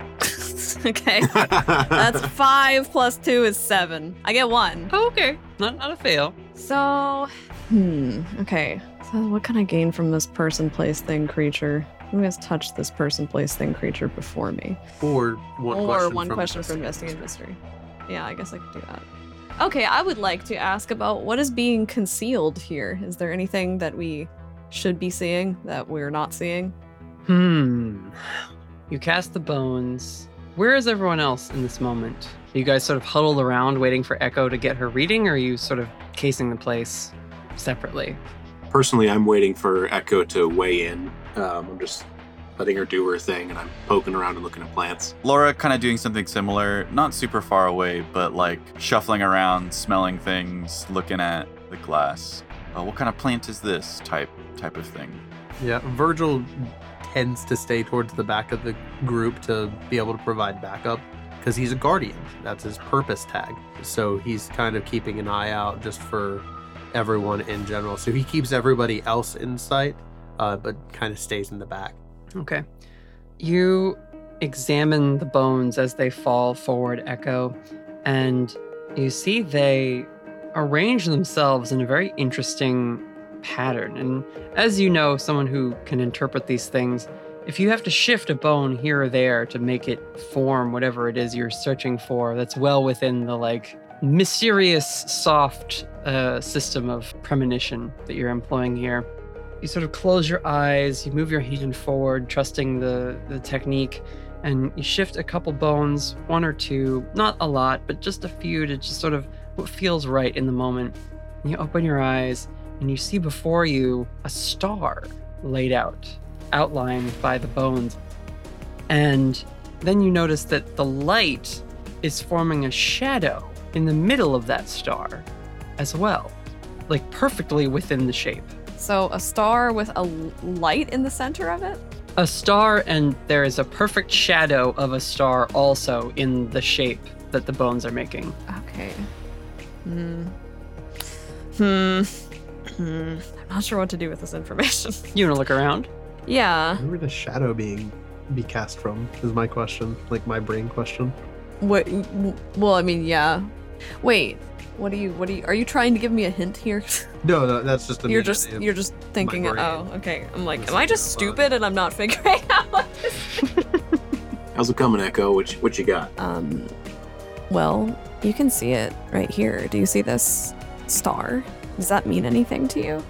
I'll I'll uh, I'll head over and take a peek. You see the bones arrayed in a star shape, and then, like I said, a perfect star shadow within that outline. I mean, Echo is also gonna look up, see if there's anything that's actually casting that shadow directly above her. When you glance up, you see the skylight ceiling of this place letting in the like, you know, sort of dipping rays of sun as it's now been most of the day you've spent tracking down Fletcher, going to the office, checking out the morgue. You're here right around closing time. It's starting to get to be sunset hours. You don't see anything up on the ceiling at first, but then you do make out a sort of star shape up there on the glass where it's almost mirage like. It's not quite in line. The like metal scaffold that holds the glass in place, it sort of clips out of alignment. here or there, or it's a little wiggly in a different spot where it's like not quite perfectly. It doesn't look right in a star shape up there. Okay. Echo looks up and then she also like points Mr. Snuffles' little bare hand upward and she's like, What is that up there? Do you see that? That does look like something, doesn't it? Hang on. I'm gonna pop open my briefcase, open up this side compartment in there, and whip out a tiny little drone Mm-hmm. with a GoPro attached using one of my other assets. Okay. And uh, I'm going to fire it up, and I'm gonna say, I don't know if I can get that high. It was a little on the cheaper side, I'll be honest, but I, I, I'm gonna see if I can get it up there and take a closer look.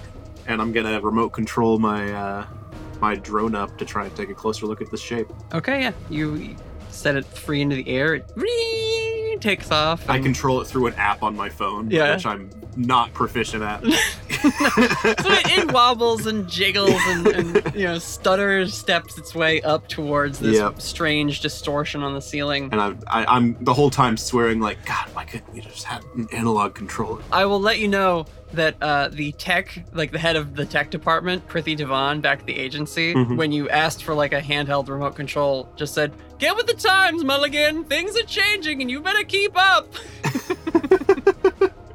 It'd keep up easier if I had response time. They mentioned their friend Agent Whitaker, who's like 60 years old. Whitaker's able to do the drone thing. I don't see why you have such a problem with it. Always with fucking Whitaker. we see Virgil like in the background, like in a line complaining, like, I can't use these touch screens I don't have. It doesn't work. You can you please just give me something with a button? For the love of God. I can't touch. They offer you a glove that's got like the, the It's like a the phone haptic glove, touch- yeah. yeah, yeah. Well, like also he like just holds up like his two massive hands. He's like, I need something a little bigger. Also, we at least have to get it down to the, the tinier set, and like the tiny, the smaller set comes out, which is like a normal human size hand. Yep. but you fly the drone up to this this thing and up close you start to see that even the clouds are not quite the right shape and the sky sort of continues to like shift colors a little bit. It maintains the like shade of orange the sky is becoming, but it, it shifts a little red orange, then a little yellow orange. It's just sort of rippling across this star shape. And as the drone gets up close, close, close, and that buzzing gets up there, suddenly there is a bright orange that appears at the center of this star shape, and a disco laser emits and strikes the drone, and you hear it.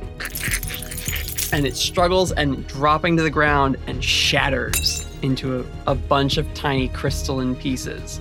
You all watch as this star shape on the ceiling kind of and dropping down with a slam that shakes some of the glass plants, ding, ding, ding, ding, ding, like wind chimes, is this large and now color shifting and texture changing starfish creature. Oh no! Oh, that's no sea dragon.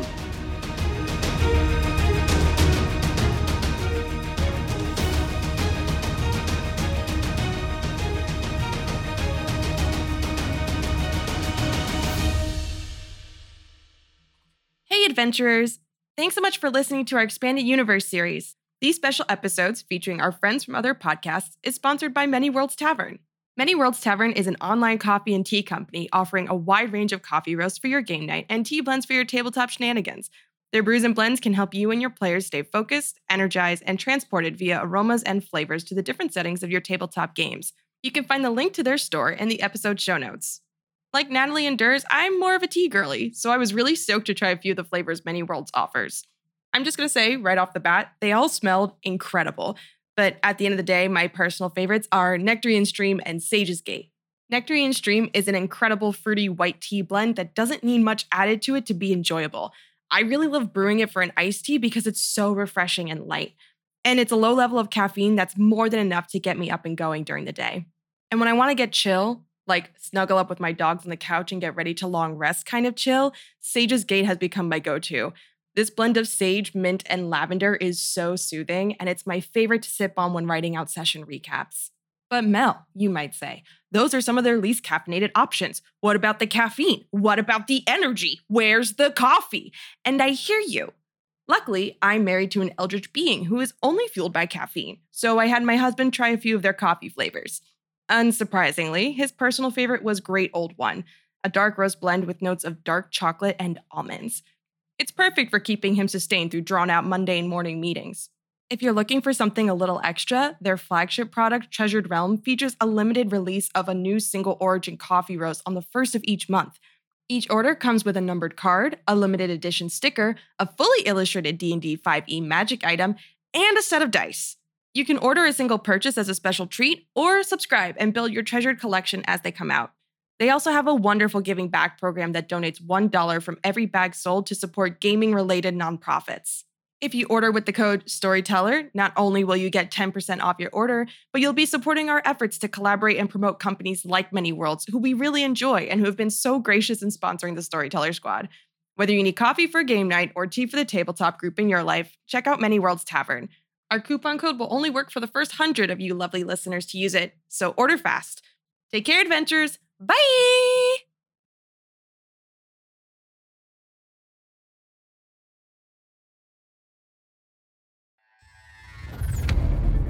Lara, you hear in your head, Quickly, allow me to take over you, for that there is a Yahoku.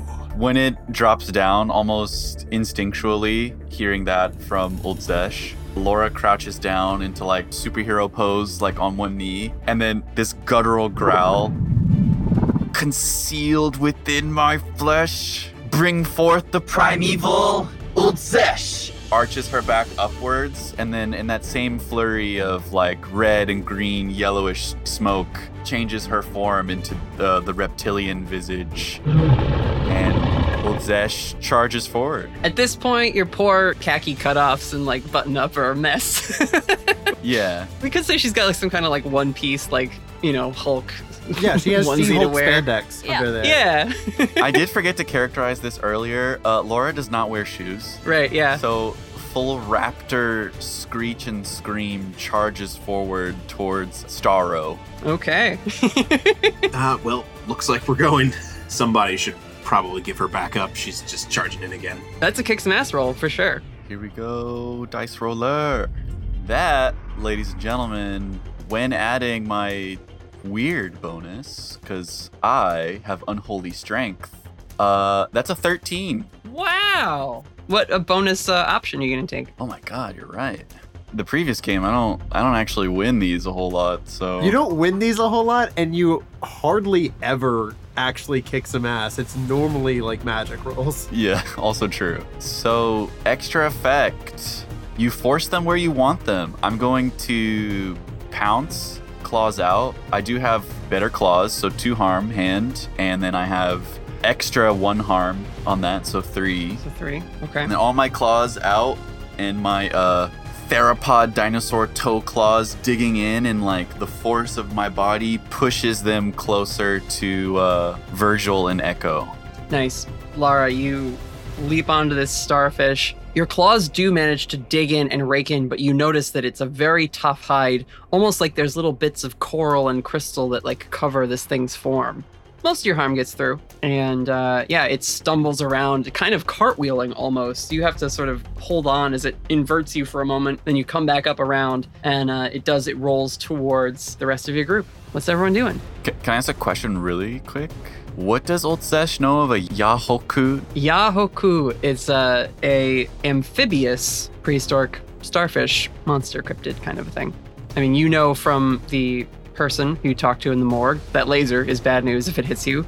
Other than that, uh, it normally wouldn't really be having like this kind of an issue because it normally lives around coral reefs and would just sort of hunt there versus up on land. But it can travel on land uh, and would like inhabit volcanic, sort of rocky, small islands kind of a thing. So it petrifies them in like a quartzy crystal and then consumes them. More defensive, honestly. Oh, okay. It's, it didn't eat any of the people it crystallized. It was just sort of a, a this is how this thing defends itself from predators and that sort of. Oh, and now I'm killing it. Okay. An extinct species! Oh no! You did not suffer little harm as your pick. So you will take harm as this thing rolls around and you, one of the tentacles comes in and like slaps at you. Whatever armor you have, you can apply, but a tentacle slap is two harm. I have battle awareness from the professional playbook, so I will reduce that by one. Virgil is going to run up on this starfish and just reel back with one of his large right fists and try and give this thing an uppercut. Cool. Yeah. Time to be a big hulking robot. Okay, so that is a five and a six plus two. Another 13? Yep. Wow. Okay. What bonus are you going to take? That's an excellent question. My fists do two harm, two harm and forceful are the tags. Okay. And I'm gonna give plus one forward. I'm gonna give plus one forward to Echo because like this starfish has been pushed forward and now is being immediately like pushed back. It's kind of off kilter, and so I think we can give plus one forward to uh, another hunter here. Okay. As you slam one of your steel rocky arms into this thing's core, that bright orange light from its center is sort of this like amber gem. And as you punch and lift this thing, Lara, you can hop off as Virgil is just sort of sky punching this starfish up into the air. And it flies off your fist and starts to spin around. And as it does, it extends all the arms out at once. And a beam shoots down at you, Virgil, you will be hit by the crystallization ray on that fist that sent it skywards. Ooh, okay. Now, this is going to trigger a series of act under pressure rolls. Go ahead and do your first one. Uh, act under pressure is Plus cool. I hope you're cooler than I am. I think my cool is a zero. No, my cool is a minus one. It's about to get real cool. Yeah, about to get real cool real fast. Stone cool. Okay, so that Oh, that's- is a seven. Mixed success. The laser glances off one of your the plates on your large, like punching fist.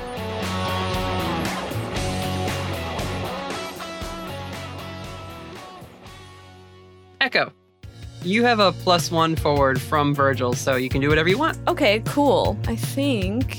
Let's see. So I have two rotes, and one of them we decided to call Delusions of Grandeur.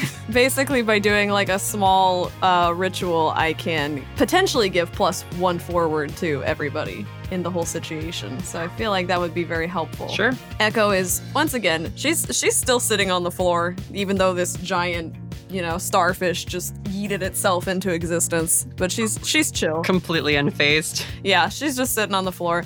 So she reaches back into uh, Mr. Snuffles and she pulls out some dried narcissus flowers. And then she also, we also need a spilling of blood, but how are we going to go about doing that without it seeming bad? I said you could have like a little necklace that you just like pinprick your finger on or something like that, you know? That works. Some kind of pendant. Or maybe, oh, is it like a little. Oh no. Is it a thing you keep in Mr. Snuffles?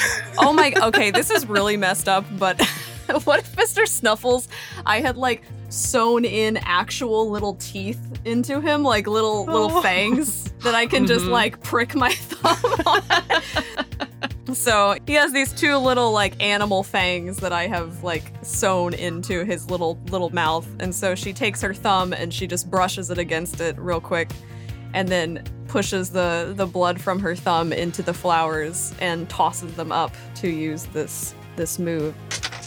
I'm weird. Yeah, Yeah. three. I'm plus So three. that's That's, a 12. 12. Amazing. what color are the flower petals?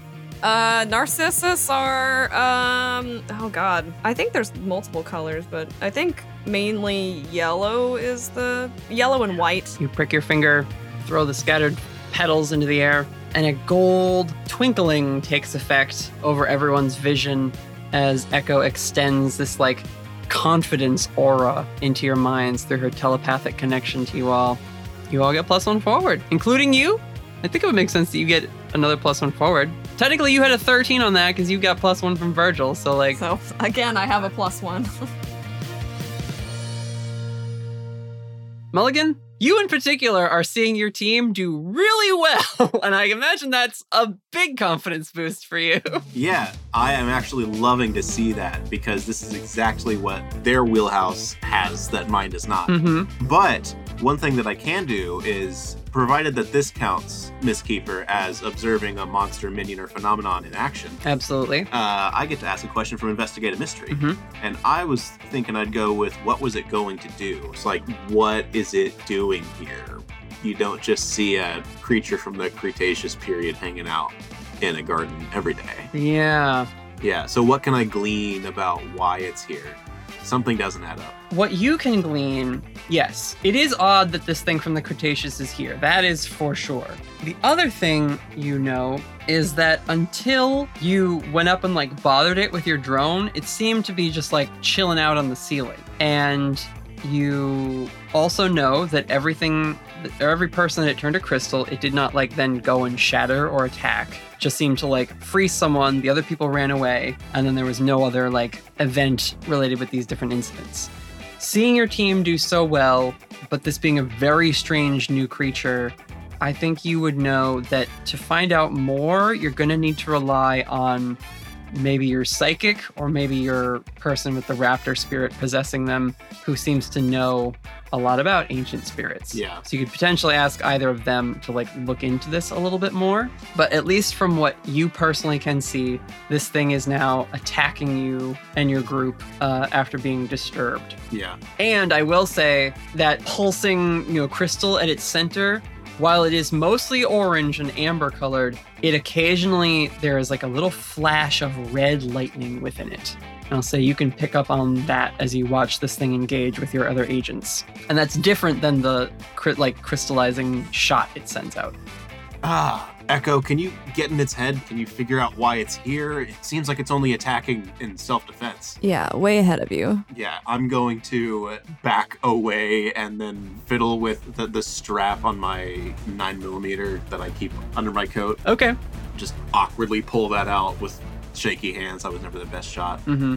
Do you want to fire at it? You still have plus one forward since that move doesn't require a roll, right? It doesn't. You can wait. You can do something else. I don't know that I want to. Yeah, I, I don't know that I want that I want to kill it necessarily. So I'm just sort of like watching the situation play out and maybe moving a bit towards Virgil to try and assess whether they're going to die. Mm-hmm. Like if you wanted to like position or like affect the battlefield layout or like you know whatever Yeah. it might be like act under pressure just to like to weave in and out of this fight that's now occurring between a titanic homunculus a big starfish and a raptor Yeah. I, I- essentially, I think what I'm trying to do is just benefit the others as they're doing their things. So I'm Sure. uh, probably taking like help out, etc. okay yeah if you want to wait and use a help out if it comes up we can Yeah, I'm trying to call shots basically, try to make everything work better. yeah echo Yeah, so uh, I am gonna go ahead and use magic to communicate with something that we don't share a language with, which I would assume that I do not speak ancient starfish. you do not oh, it speaks Japanese actually. Oh, great! Oh, good. Uh, that's seven plus three. It's still a ten. Yep. Yay! Hot Ten. damn, Okay. that three was weird. no glitch do you stand up or are you still sitting No, no, she's still sitting. She's still sitting. just this little cross-legged lady in the white dress with the teddy bear i love it She has she has moved uh, Mr. Snuffles to her shoulder, and she is just sitting and staring up at this thing. And she essentially says, like, um, "Excuse me, Mr. M- Mr. Starfish, are you okay? What's going on? Why are you here?" So you ask, what are you doing here? What are you doing here? And reach out psychically into this thing's consciousness if it has one. And what you get back is at first sort of a bunch of just like shrill sing song sounds, but it eventually coalesces into emotions rather than like speech. And what you get from it is home gone, home destroyed, so much different, lost, can't find where I belong. People, people are scary now. People too loud, so much noise makes me angry. I can relate, honestly. Everything is too loud. The angry almost has a double voice to it. Like suddenly that word comes through as language, and it's this sort of whispered feminine voice going, Angry, wrath, destroy, rage. Is this also coming out of Mr. Snuffles? No, it is not. But Mulligan, you do see that while Echo is sort of looking at this thing, her powers are active, so you see her hair kind of flowing ethereally for a moment. That gem in the center crackles with more of that red lightning, like a plasma ball. And kind of subsides after a moment and back to the orange as it continues to brawl with Virgil and Lara. Echo, that was a separate consciousness, or rather, the influence of a separate consciousness within this thing. Interesting. Hmm. Huh. I have another idea from a from from the use magic thingy, but I don't know if it would work in this situation because you can also use magic to like banish a spirit or curse from a person, object, or place it inhibits, but like I don't know if we need to banish this thing or if we just need to like separate the two. Hold that thought, because as much fun as I want you to have with magic, and it's a very fun idea, this thing is moving around and it's coming at you, and you're gonna have to get out of the way as we transition over to Lara or Virgil as you guys continue to like physically deal with this thing's threat. I think I would like to just like as a last little thought to the uh to the the lovely starfish friend, I would like to say like we're not trying to hurt you, so could you please quit trying to kill us? Thanks. And she stands up with Mr. Snuffles in hand and walks to the side near Mulligan. It's one of those things where you, you mentally send that message out, get up calmly, and take a step to the side as this thing barrels forward with a raptor behind it, and clunk, clunk, clunk, this big steps of this robot coming after it to punch it again. She she does not feel the need to commit more than is like only absolutely required of her. Lara is gonna like quick jerk her reptilian head towards Virgil. Take the orb! And she runs in to go and bite it and then kind of like suplex it onto its back so the orb uh, on its stomach is facing up. Oh, the like jam at its center? Yeah. hmm So here we go with the bite. I got an eight. Okay. Mixed success. No bonus effect, so you're just gonna trade harm. What does your bite do? Three harm. oh, did you use your plus one for me, by the way? It would still be a nine. It would be a nine, but Can I attempt to help out? Maybe. Mulligan could attempt to help out. I'm just gonna come in like with a yeah, and like give him a fucking sucker punch. Hell yeah! just body check this thing. Yep. Just like, oh god damn it! All right. Mulligan with the steel chair. Oh my god. That's what I would do. However, I've rolled a four. Okay. I feel like I should have just kept my mouth shut. No, it's fine. It's fine. This is storytelling. Yeah. No, that's what I prep myself to do. This is the this is the fun of, of Monster of the Week. Bite does three, two of it gets through. You are able to sort of lift this thing, but you don't get off the suplex maneuver because it, two of its starfish tendrils just sort of to the ground and lock itself in place. You kind of jerk and pull back at it with your dinosaur neck, uh, and it's not coming off the ground uh, if it doesn't want to. I'm leaning back and like trying to kick at its legs that are holding on, but it's not doing anything. I'm just getting my shoes dirty. Yeah, you, you kick at one of the, the tendrils, and another tendril, because it's a starfish, it just bends backwards and suctions to your back, Lara, and then flings you forward in a reverse suplex into Mulligan, and you both will go sprawling in, you know, into the tiled floor of the museum. And that is another tentacle slam, and I'll say it's the two harm to you, Lara, and then Mulligan, it'll be one harm to you by getting knocked over by a raptor falling on you. That's real. Uh, but Virgil, that means you are now the only one currently engaged. Cool. Yeah. I mean, I see this thing suckered to the floor, and Virgil just like takes his large arm and reaches under the poncho and pulls out, and I quote, "huge handgun." Oh. Okay. wait, wait, wait. Is it a huge gun that fits his hand? Like Yeah. his huge hand? Yeah, it's it's the size of like his huge hand because Oh, okay. Virgil was made by Samuel Colt. Uh, and so he made a custom Colt 45. This is the Colt 666. Ooh, Excellent. incredible. Can we make the addendum that you reach the hand under and pull it out, and it is literally a handgun? It's like an attachment that just sort of, you know, transformers itself to be part of your hand. Love it. Yeah. That's great. it can still look like a Colt, but I just love the idea of, you know, you're a homunculus. Why would it not just integrate into you? Yeah, it's it's like partially well animated and like made of the same materials that he was made from in the first place. It's like loading itself from a chamber that opens up on your forearm and like the barrel's spinning on its own and everything. Oh yeah, yeah, the bullets are just the stones from Virgil Yeah. in the first place. That's great. Gonna pull this out and take Lara's advice and aim right for the orb, as it were. Okay, sure. So that is uh, nine on the dice plus two and 11. Okay. What bonus are you taking? Uh, I'm going to say all impending danger is focused on me.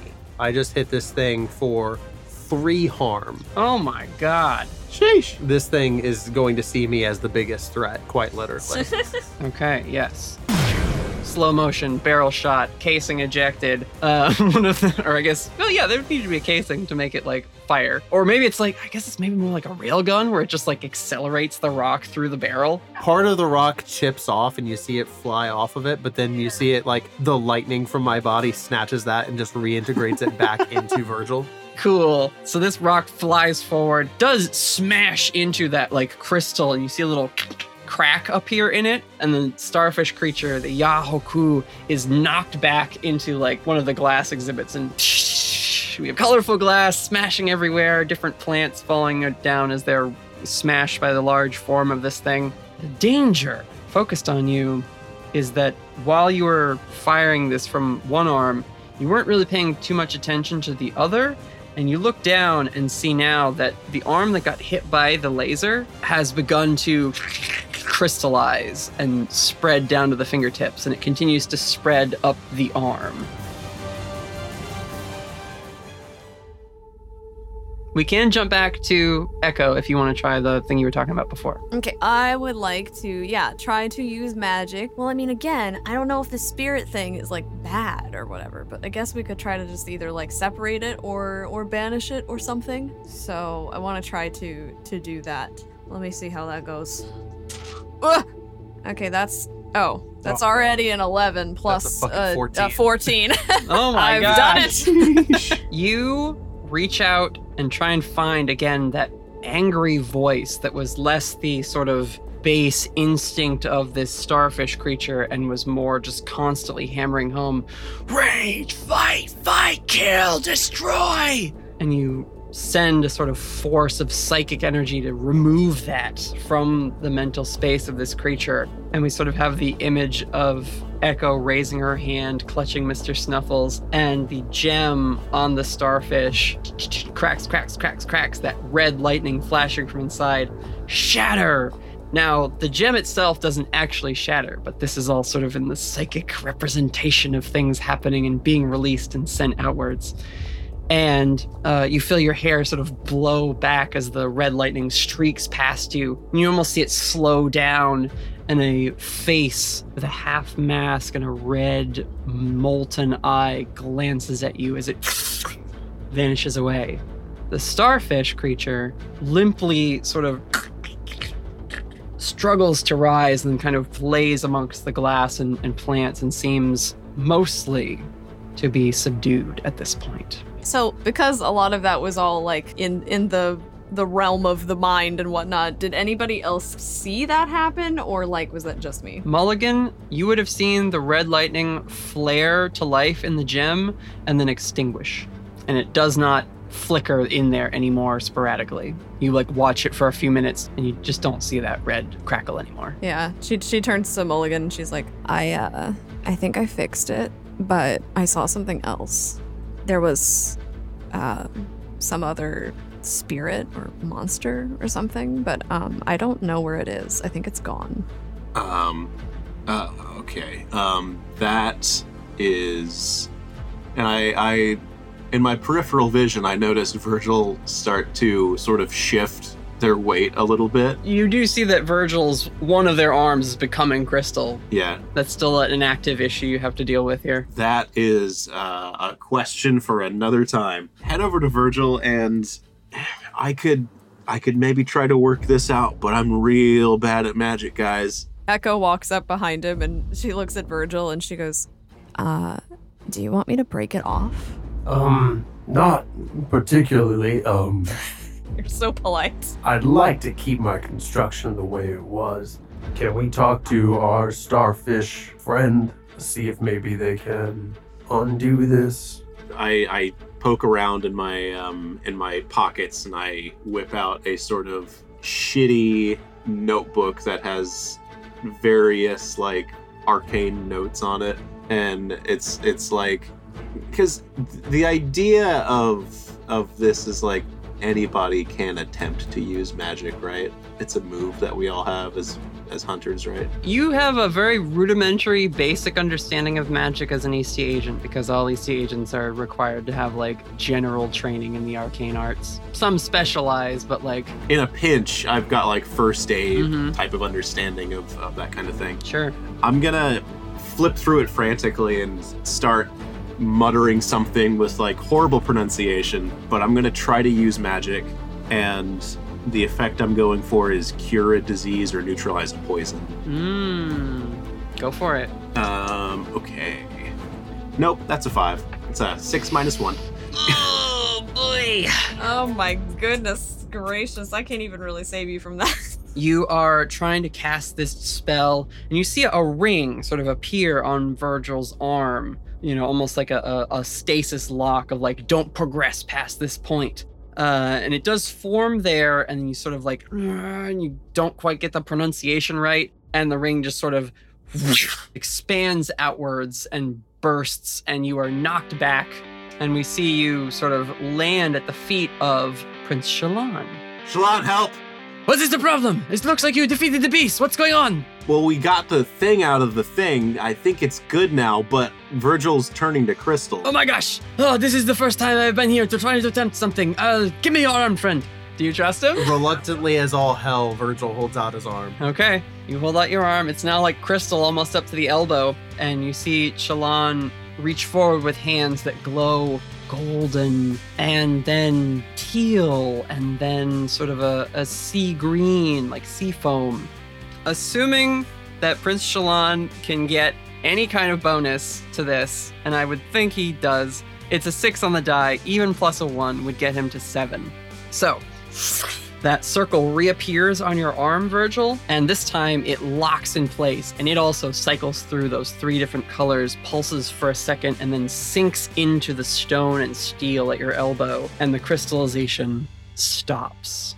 Oh yeah, that's definitely the one I was thinking of. I think I got the conjugation wrong in that last bit. It's old magic. You have to get it right. They were very strict back in the day. Yeah. Can I still move this crystallized arm and hand? I have a question for you. What crystal stone is it? Aquamarine. Very cool. Excellent. You you go to flex and you see a little crackle of lightning and then whatever the color of the alchemical energy within your body extend into the crystal and from within you see it bounce around like it did with the person who you touched to reanimate and the crystal cracks apart and shatters into pieces, but coalesces, and you have mobility of this hand, but it is now just made of pure aquamarine gemstone. Oh, it's a, I guess, a cosmetic improvement. Thank you, sir. A bit of color in your life is never a bad thing, my friend. But congratulations, agents. Look at this. You have subdued the beast. I will uh, call in our containment unit and we can relocate it to a, a natural habitat. This is not a, a land creature, clearly, from the looks of it. Yeah, this guy's definitely good. I think he was just minding his own business. I'm a little more concerned about the freaky thing that flew out of him. we no, we got it. We're we're good. I think we have this um, this thing under control. It definitely does need to go back into the sea, though. I will get people here immediately. Thank you so much. Please, you must stick around. I I know usually you need to get back to Portland, but uh, there is the festival, and I'm speaking tomorrow on the importance of mundane and magical people working together. I mean, look at your team. You are the perfect example of this. Yeah, we'll um we'll talk about it. Um, I don't do talking. Uh, sorry. Uh, you do not have to speak. Uh, you don't even have to appear on stage. I can simply uh, mention you, and uh, there are awards and, and certain things the city can can give you. I'm sure it would be good PR for your agency, especially after well the messy thing at Pike Place this morning. Yeah, I think it would be a good idea if we stick around just a little bit longer. Excellent. I'll have Iris uh, secure rooms for you at uh, one of the hotels downtown. This is fantastic. Thank you so much. Yeah, thanks for um the thing with the magic just now. That was Please, it is no trouble at all. I'm happy to help. You think I came along, right? yeah, yeah, definitely. Yeah, you, you can definitely tell that Mulligan was was not wanting to be forthcoming with the uh, the, the the thing that flew out of the starfish. Mm-hmm. Definitely like let's talk about that and then disclose it if we feel like that's a good idea. Okay. Pretty soon, you know, a like animal rescue division or like maybe the whatever the new supernatural wildlife relocation division of, of city ordinance and, and public workers show up uh, and they manage to lift this giant starfish thing into a tank. They're able to like sedate it and it is rather hurt. It was in a big fight with you all so it doesn't seem keen to use that crystallizing ray on anyone. And even with the crack in its gem you're not sure if that would be possible for it at the moment until that heals and scars over you hear in your mind Lara A shame to lose such a delicacy. But Shalon is right. It belongs in the sea. I don't know if I would call it a delicacy. I mean, it was all corally and crunchy. What would you know? You have no taste. A shame to see it go to waste. I think later, maybe we're in the back of like an Eastey agency van, you guys probably had a vehicle you brought to town yeah and we're kind of uh, debriefing as we're getting through the rest of things. And Virgil looks over at Mulligan and Echo and says, You guys said that you saw something come out of our aquatic friend. Yeah. Uh it was some kind of like spirit. I don't know. She was saying stuff about like rage. Had this like red glowing eye. Very spooky. Pretty cool, actually. And she left right after I did that. I don't know where she went though. So hopefully that won't be a problem for us. I mean, there's going to be a problem down the line from that. We need to decide whether we think we should tell Shalon about it and to keep an eye out for it. I don't like him. Me neither. He talks too much. If it's at all possible, maybe we should send it up the line to have someone at the agency keep an eye on Shalon and what's going on around here. If that thing was peaceful and something was making it turn against humans and cause some trouble, it's awfully convenient to have a task force come in and solve your problems for you, right? Yeah, it's I'm I mean, it's only a matter of time until it starts influencing something else or or whatever. I'm guessing it's some sort of possession just going off of the information we have. But Shalon definitely rubs me the wrong way. I think we should get a, a bit more of an investigative team out here with more of a exorcist or spirit tracking proficiency. And uh, now that we know a little bit more about what it is, is there anything from your team playbook that you guys would like to employ here It gave us so much stuff, and my brain's like, I've dumped all of that information. All I can remember is fine dining and breathing. yeah, Well, we technically didn't fill it out before game, but there is the enemies option here. And while none of the ones that are listed, because they're just sort of generic if you can't come up with your own, if we wanted to say something else, Mulligan, you know that the whole reason that magic is a public thing now is because of an event in Atlantic City, New Jersey that happened a year and a half ago, where a bunch of demon spawn attacked a group at the Hard Rock Casino, Cafe, and Resort. And uh, it was this huge public battle that the Eastey Agency had to rapidly respond to and contain, but couldn't sweep under the rug because of the scale of it and the numerous bystanders who were there filming it live when it happened, it being such a tourist spot. So, definitely high on the list of like existential threats to general security for you know the country and just on the Eastey agency's list are the demon lords who you know exist in a realm separate from this world but send their influence and monsters into this realm in order to wreak havoc and prey upon human life force and given what echo described about this like red lightning racing out of a creature and all it could do was scream things about raid, destroy, kill. That definitely would align with one of the demon princes, Azazel, and her domain of wrath. Hmm. We definitely need to send this up the line, and I definitely don't think Shalon need, needs to hear about this just yet. Um, but we may be trifling with demon lords here. Uh, does this mean I have to do more work? Another monster, another week. Experience is the best experience. And Virgil just like tips his hat down and leans back and goes the fuck to sleep. He shuts down for the night in the hotel room you guys have. The more you know graphic flies across the screen.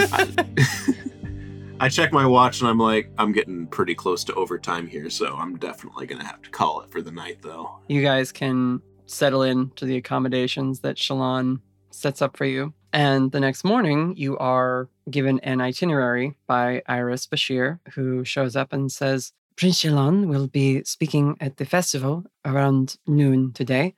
It would be wonderful to have you all there in attendance, but please attend the festival to your uh, discretion. Our office will be in touch. Thank you so much again for helping to put an end to the attacks. Of course, thanks for the invite. It's our pleasure. So she toddles off, and you guys can arrive at the festival. And it's a very public event where lots of mundane people are being encouraged to come and like interact with paranormal members of the community. It's just like a mixer event to sort of build community trust and, and integration. After a while, you know, there's music playing and that settles down. And Iris comes up to a podium. She says, Good afternoon, everyone. I hope you're all enjoying the festival. In a few moments, our city chief of paranormal relations will be coming out to speak. If you'd like to take a seat for the address, we'll be starting shortly.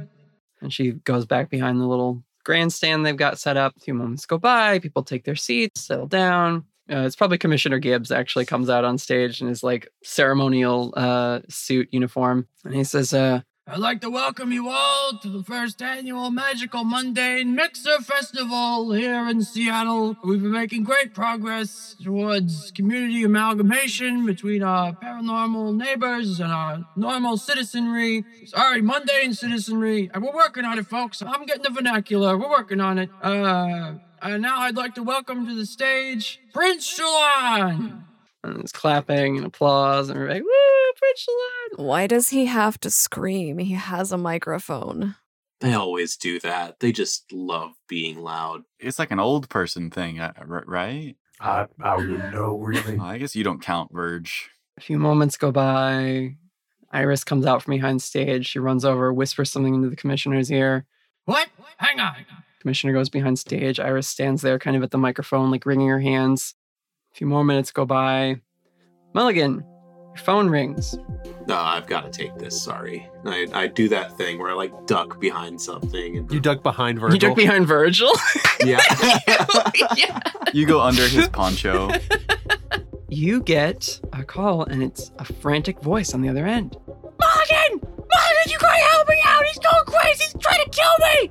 Mulligan! And you hear the voice of Fletcher, the puka. Oh dear God, where are you? Downtown! I'm headed towards the needle! I'll be there as quick as I can. You guys see there is now commotion, people looking around, like, where's Prince Shalon? And Commissioner comes back, shakes his head, shrugs, and Iris sort of steps forward.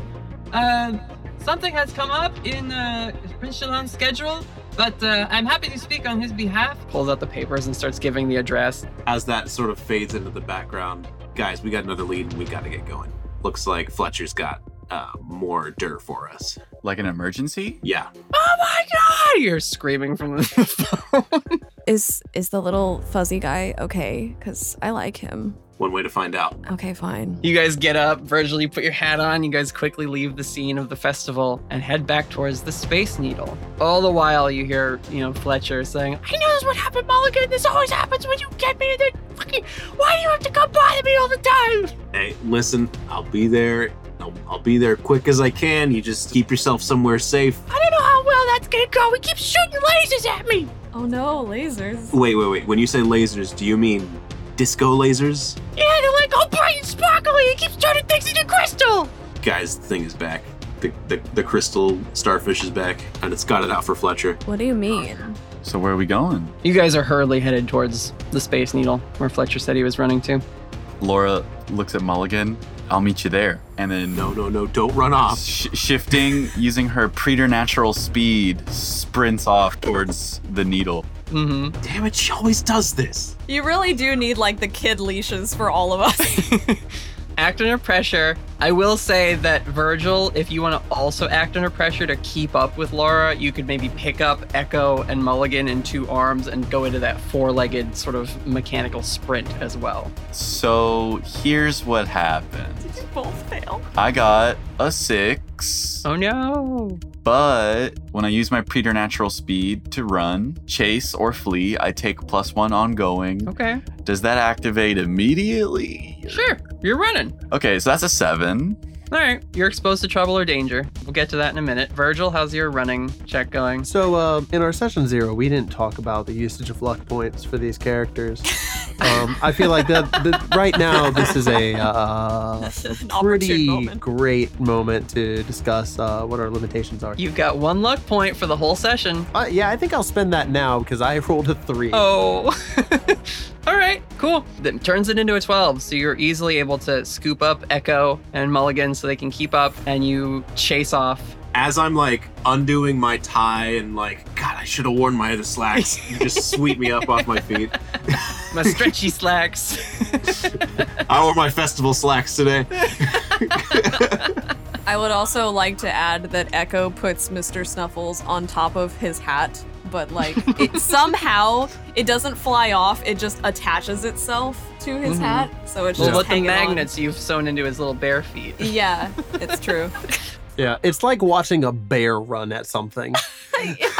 but I have a, a small. You have a smaller bear on top of your head. Yeah. Yep, and two horrific Hulk arms holding people like chairs on your back as well. Oh, I love it. God, Virgil is such a cool like image in my head. Just this like enormous anime mecha made of stone and metal. I love the addition of like a construct like this into this situation. Yeah. Just like so unlike anything else. You guys rush towards the Space Needle, and as you arrive, you turn a corner up some like concrete steps. And Lara, you're the first to bound forward with your preternatural speed. And you see Fletcher the Puka running along the ground saying, Oh my gosh, oh my gosh, oh my gosh, I know what I do. And gets hit by the disco laser with all its kaleidoscope lights. It hits him in the tail and he kind of trips and stumbles and falls down the steps of this area you're in and just kind of lands into a bush or something like that. You look in the direction of the laser and you see standing there in now a gold suit, still with the turquoise basket, and gripping a tentacle with the amber core attached to it, but only one tentacle at this point of the starfish, is Prince Shalon with a hand raised, covered in dark green seafoam scales and crackling with that energy. Oh no. And Virgil, you skid forward, and everyone can see there's Prince Shalon as he stalks forward very slowly. Lara looks up and she goes, Huh, not a metaphor, actually a dragon. You were right. You were right the whole time. You can be sure I'll never lie, for I don't want you to die. Can I scamper over to Fletcher real quick? Uh, you can, yeah. I want to get up next to him, and as he's starting to crystallize, I'm going to be like, "It's okay, buddy. I'm here. I've got something for this." And I pull out the He-Man thing, and I whip it around his neck. and I hit the button. So what sometimes when I'm crying. It plays the music. and then I start going through the the, the use magic again to, uh, to to prevent the crystallization. Okay, well, as as you put the thing around his neck, he just looks at it, looks up at you, and is like, "You're ice cold, Mulligan," and turns to crystal. Maybe we'll say Fletcher, but not now. Damn. yeah, and you turn and you see Shalon walking, dragging this like what remains of the starfish. Ah, agents. Should have waited at the festival. I was just about to head over there. I only had this thing to wrap up first. Why are you trying to kill the cute little thing? You caught that miscreant not 12 hours ago, and now he is back out on the streets, making the magical community look terrible and dangerous, untrustworthy to the mundane citizens. You're not really doing a good job yourself. Just saying. He sneers at you and looks to you, Mulligan. You are a veteran agent. You do not think your system of human laws was able to force someone like King Octopus out of the city? I'm gonna shoot him. You just shoot him full out. Yeah. Go for it. Roll kick Like, some ass. enough of this. Been monologuing for far He's too long. monologuing. Yeah, get him. Yep. Fucking get him! Amazing. oh no. Oh, Yeah. what is it? Well, um, with a plus zero in tough, Shaky hands. that's gonna be a two. Oh no! Bang! He catches the bullet in the scaled hand and kind of just pulls it away from his face, which is starting to grow scales on one side of it as well. He says, No, agents. It was not clever posturing. I bested Octopus in titanic combat. his body explodes, growing wings and a tail and elongating into this reptilian sea dragon. Virgil pulls out the handgun and says, Well, as the kids say, catch these. and fires. Let's go! That's the kids say. And Laura just darting forward, full speed ahead. Yep. That is a nine. Okay. What's the harm on the cannon? Three. Okay. Did I take harm from rolling a fucking two? You would have, but you're too far away. But he is coming for you now. I I get up and I do the oh no no no no no and I start like slowly running away. Mm-hmm. Yeah, just this enormous dragon starts running towards you all.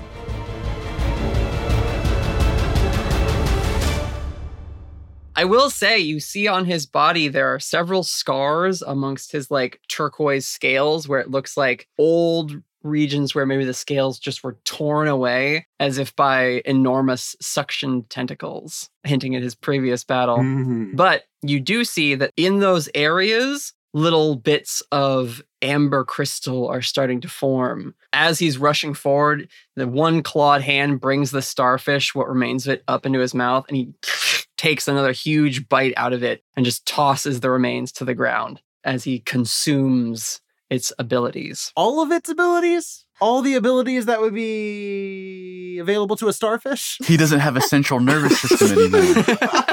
Oh god. You're not going to get me with biology of monsters here.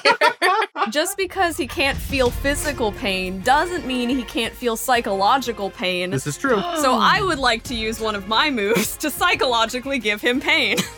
Go for it, Echo. Okay. So I would like to use my worst nightmare move. So yeah, so if this works, uh, the target will see their greatest fear and take harm accordingly. Okay. So she lifts up Mr. Snuffles in her arms and says a bunch of very, very strange cryptic words. and that is a. It's a 10. it's a 10. Okay, full success on your rote. Enjoy your worst nightmare.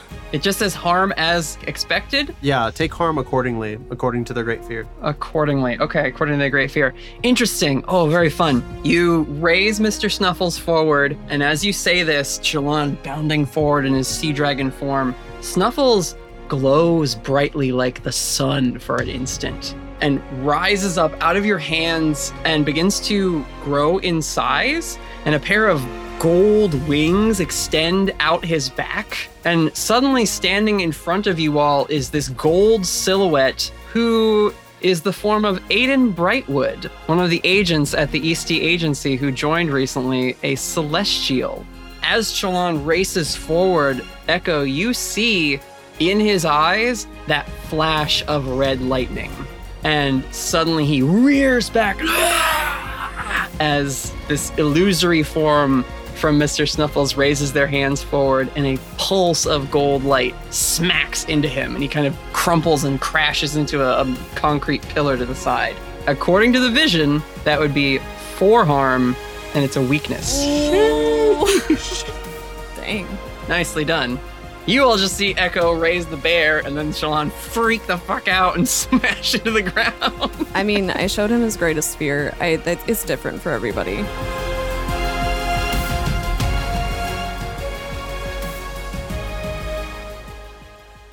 So that's gun harm from Virgil, psychic harm from Echo. Lara, you're targeting with the raptor form? Yes. So, do I see any areas on the head, neck, or chest that are also missing scales? Um, yeah, I mean they're kind of all over. Not really the face, but like from neck down, this dragon's body is covered in old injuries.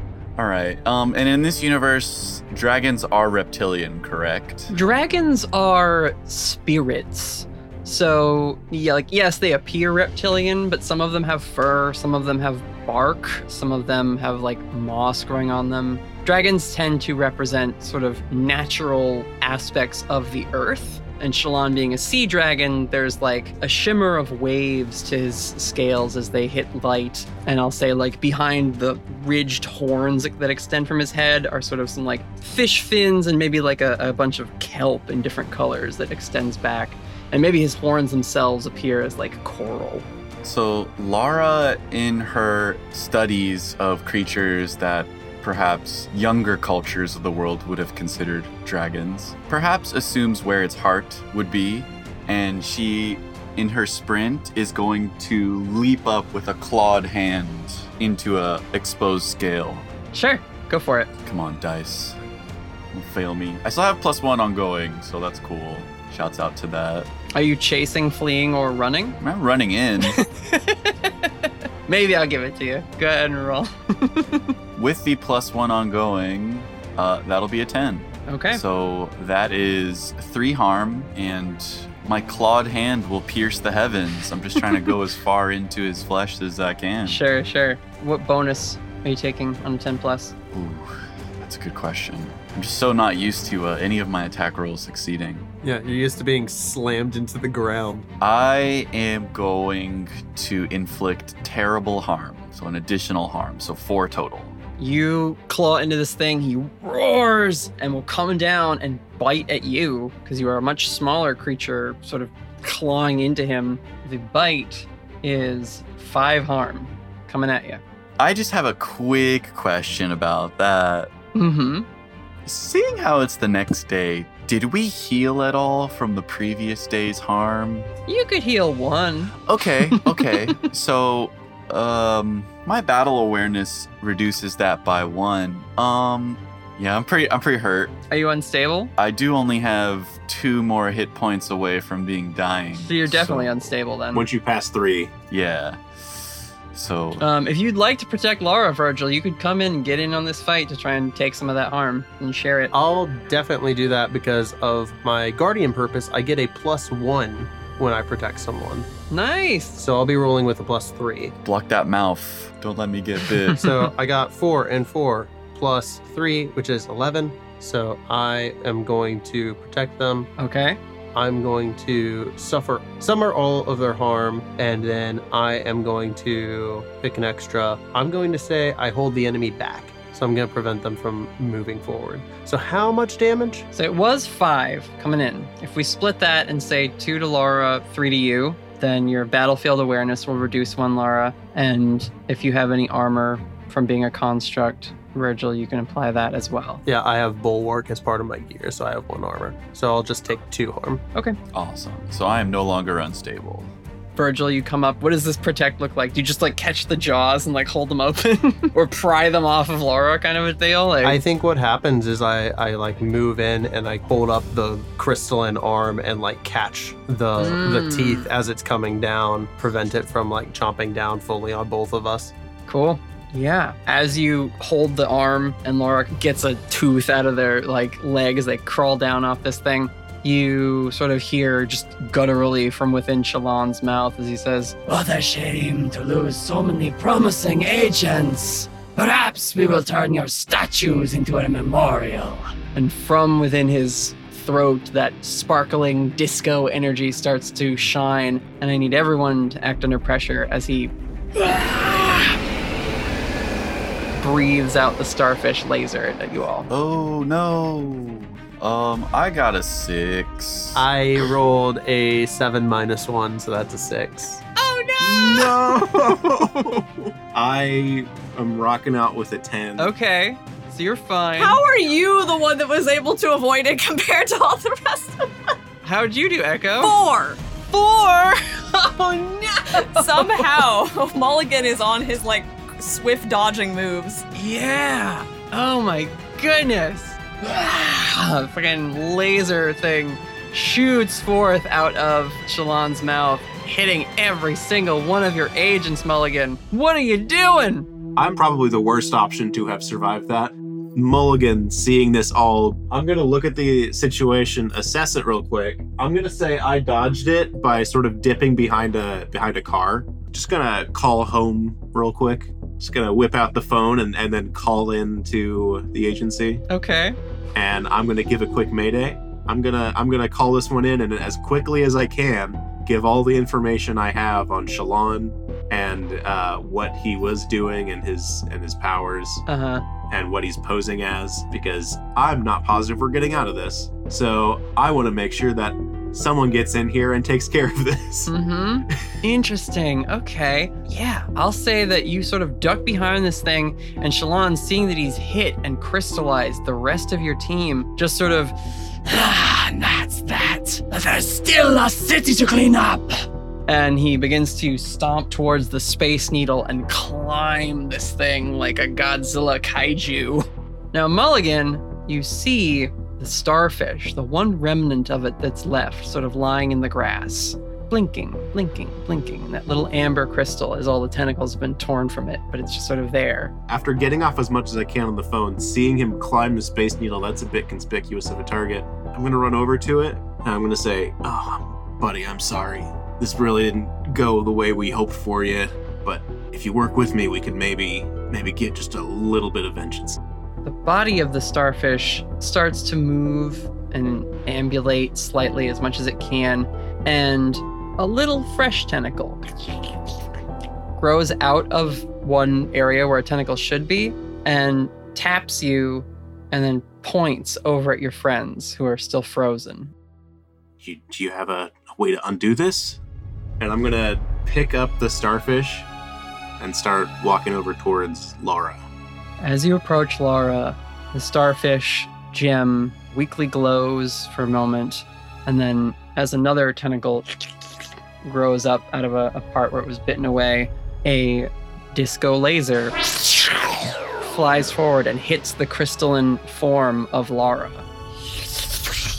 And you reanimate back to your old self, flesh and bone, back to normal. Oh, fuck. And the starfish grows a third tentacle and sort of points over at your other friend with its different arms. Uh, I'll try to I'll try to unfreeze them. Okay, yeah, no trouble at all. You're able to bring the starfish over and it zaps them with like a slightly different shade, sparkly kaleidoscope laser, and they uncrystallize. Virgil, your hand that was aquamarine, back to normal again. Oh, that's disappointing, actually. I quite like the color. yeah, I'm personally I'm thrilled that I no longer look like that because I hate anything sparkly. That actually seems quite on brand for you. So this little tiny starfish now, who has much smaller tentacles, weakly the light in the in the crystal kind of beep beep beep beep, and it like seems to be like resting and like might have overdone it a bit. But your friends are back to normal, and you hear a roar of a large dragon getting to the top of the space needle and flapping its wings, creating sort of storm winds around the bay here. And you see dark clouds gathering. I have an idea, Mm. An appropriate response. We're at the ground level outside of the Space Needle. Mm-hmm. Is there a junction box around? Like one of the like you know those large casings that you see just around cities that like have basically like breaker boxes and things like that inside of them. like a transformer. If Mhm. one of those is around, what Virgil is going to do, because his second animating force is lightning, Mhm. he's going to try and supercharge himself. Hmm. Oh god. Okay. And so with his left hand, he's going to like punch in and just grab a hold of a transformer. And with his other hand, he's going to raise the Colt 666. Okay. I guess use magic? Yeah, see, that's the thing is like this is my animating force. So I I have recharge, which means I can repair myself with my animating force, but I'm not looking to repair myself. Well, what how much can you repair yourself for? On a 10 plus, I can repair myself for up to three harm. I think the reverse of that is totally plausible. Sounds good to me. Yeah, Virgil will just raise the Colt 666 and aim carefully and take the shot. Okay. That is a seven plus two, a nine on the kick some ass roll. Could one of us help out? Lara and Echo. Couple things. Echo, when you were hit with the crystallization laser, as you crystallized and the power was hitting you from Shalon, you heard that voice again. Rage, rage, rage, rage!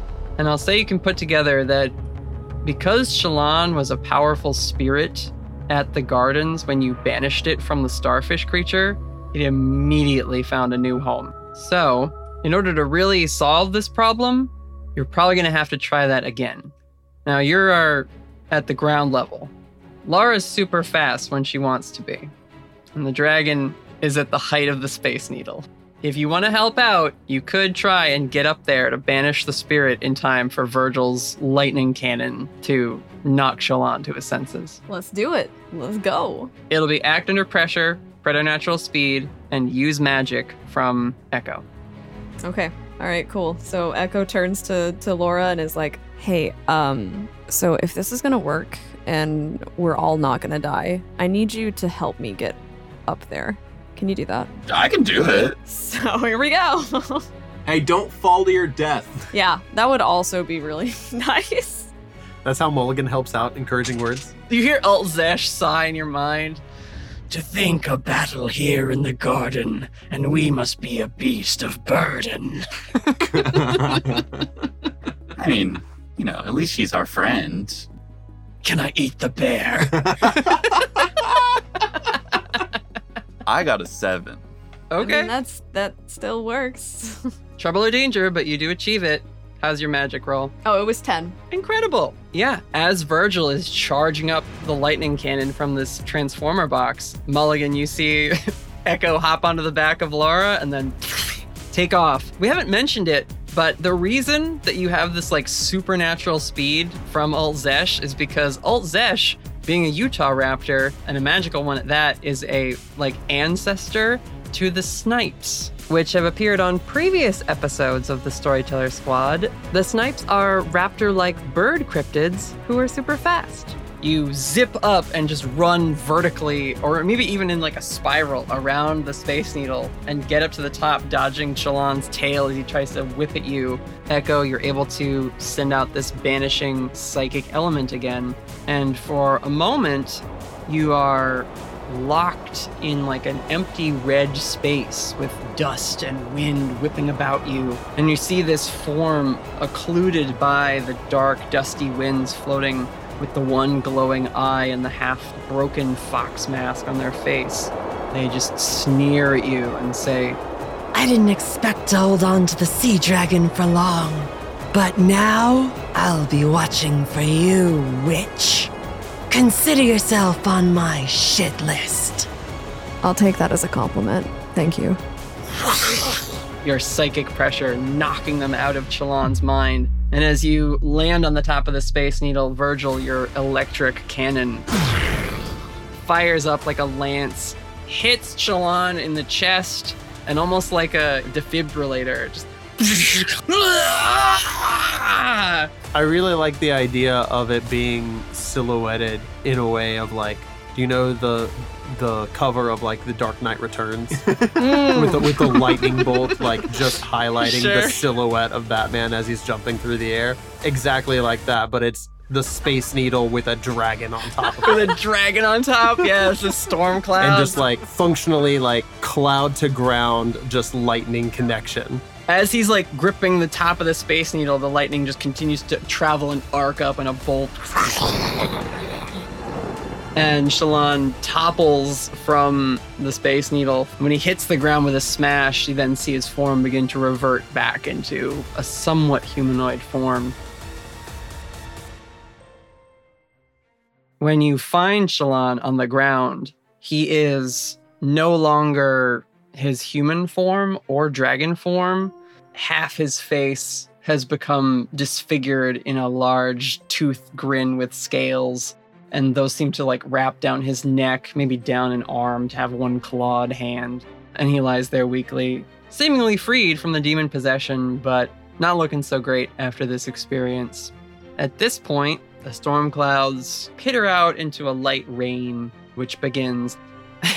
a jet screams into your position with the big Eastey Agency emblem on it, sort of like a, you know, Avengers style jet appears, and the door opens, and walking down from the ramp is a man with a beige overcoat and sort of short blonde hair, holding a large black revolver, and a woman in a dark suit with white hair extremely gothic makeup on and a large like buster sword on her back that she's getting ready to like fight with. As agents ross and spiegel arrive the cavalry here to back you up for a situation that was going poorly moments ago. Spiegel says what's going on agent lake? Seems like everything's all right. You guys are really late. It's been a long 45 seconds, dude. ross sheathes the sword again. She just says This is gonna be a mess of paperwork. Oh, my favorite. And that is where we'll end this session as the Eastey agents have wrapped up yet another case and saved Seattle from some demon corruption, a misplaced cryptid, and a public official who's fallen from grace. And I assume as we zoom out, we see the silhouette of the Space Needle and just the red face just flies past the camera. Well, what we actually see as we zoom away from the Space Needle and Agents Ross and Spiegel going to congratulate your group on your successful mission, things like, not bad, rookie, and Ross to Echo, I like your look. Thanks. um, we zoom away from that side of the waterfront across the water to another section of the city where a figure in dark leathers and a motorcycle helmet takes out a phone, holds it up to their ear, and we hear them say, Shalon is struck down. The plan worked.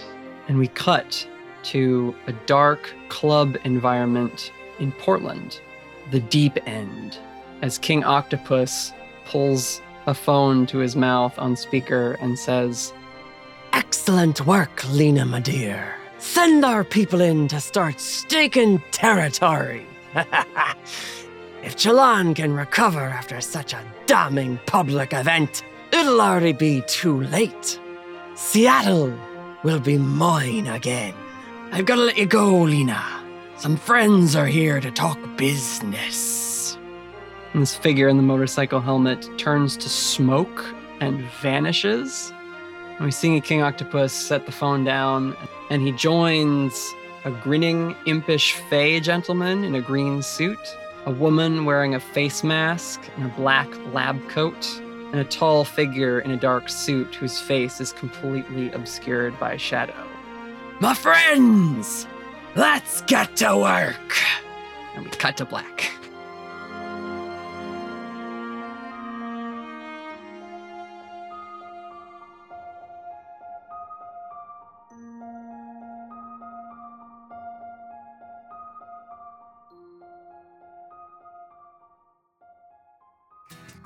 Excellent.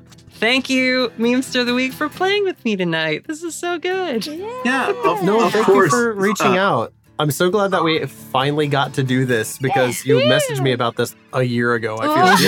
Yeah. Sorry, the Storyteller Squad for fucking up Seattle again. I guess. Whoops. Undoing all Rip your hard Seattle. All of their infrastructure. It's fine. Their infrastructure. We haven't adventured in Seattle. Shalon literally did kick King Octopus out. He was like a good dude. It's just that he got possessed by a spirit of wrath and then kind of got obsessed with cleaning up the city. Cool. Excellent. Still gave me weird vibes, Yeah. man. I don't know. Yeah, very Harvey Dent. Like it's not a it's not a mystery. I'm making a Two Face character for our third season. Yeah, I, I I picked up on it and I was like, this is great. I love this. The fact that you, the fact that we were talking about the Dark Knight immediately prior, yup. Yeah. That's great. that's tremendous.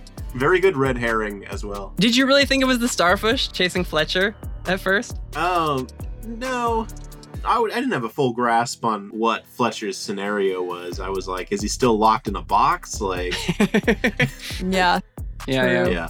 Or I thought that like I don't know, there was some weird like mind control situation going on where like the starfish was being Mm. controlled by somebody else. Mhm. Like, yeah. I mean, Fletcher will be fine. The starfish can undo the crystallization on him and all the people that, you know, it turned to, to statues. And then it can Yeah. actually be re- relocated. You guys can drop it off at like a coral reef somewhere where it will leave people alone. And I'm I'm glad I didn't break anybody's hands or fingers off while they were Yeah. crystallized. Yeah. Best case scenario. And who knows? Maybe Yeah. Iris will take the position of paranormal. She's like a, a well deserving assistant who deserves a promotion anyway. So, yeah. Her wife's gonna be pissed.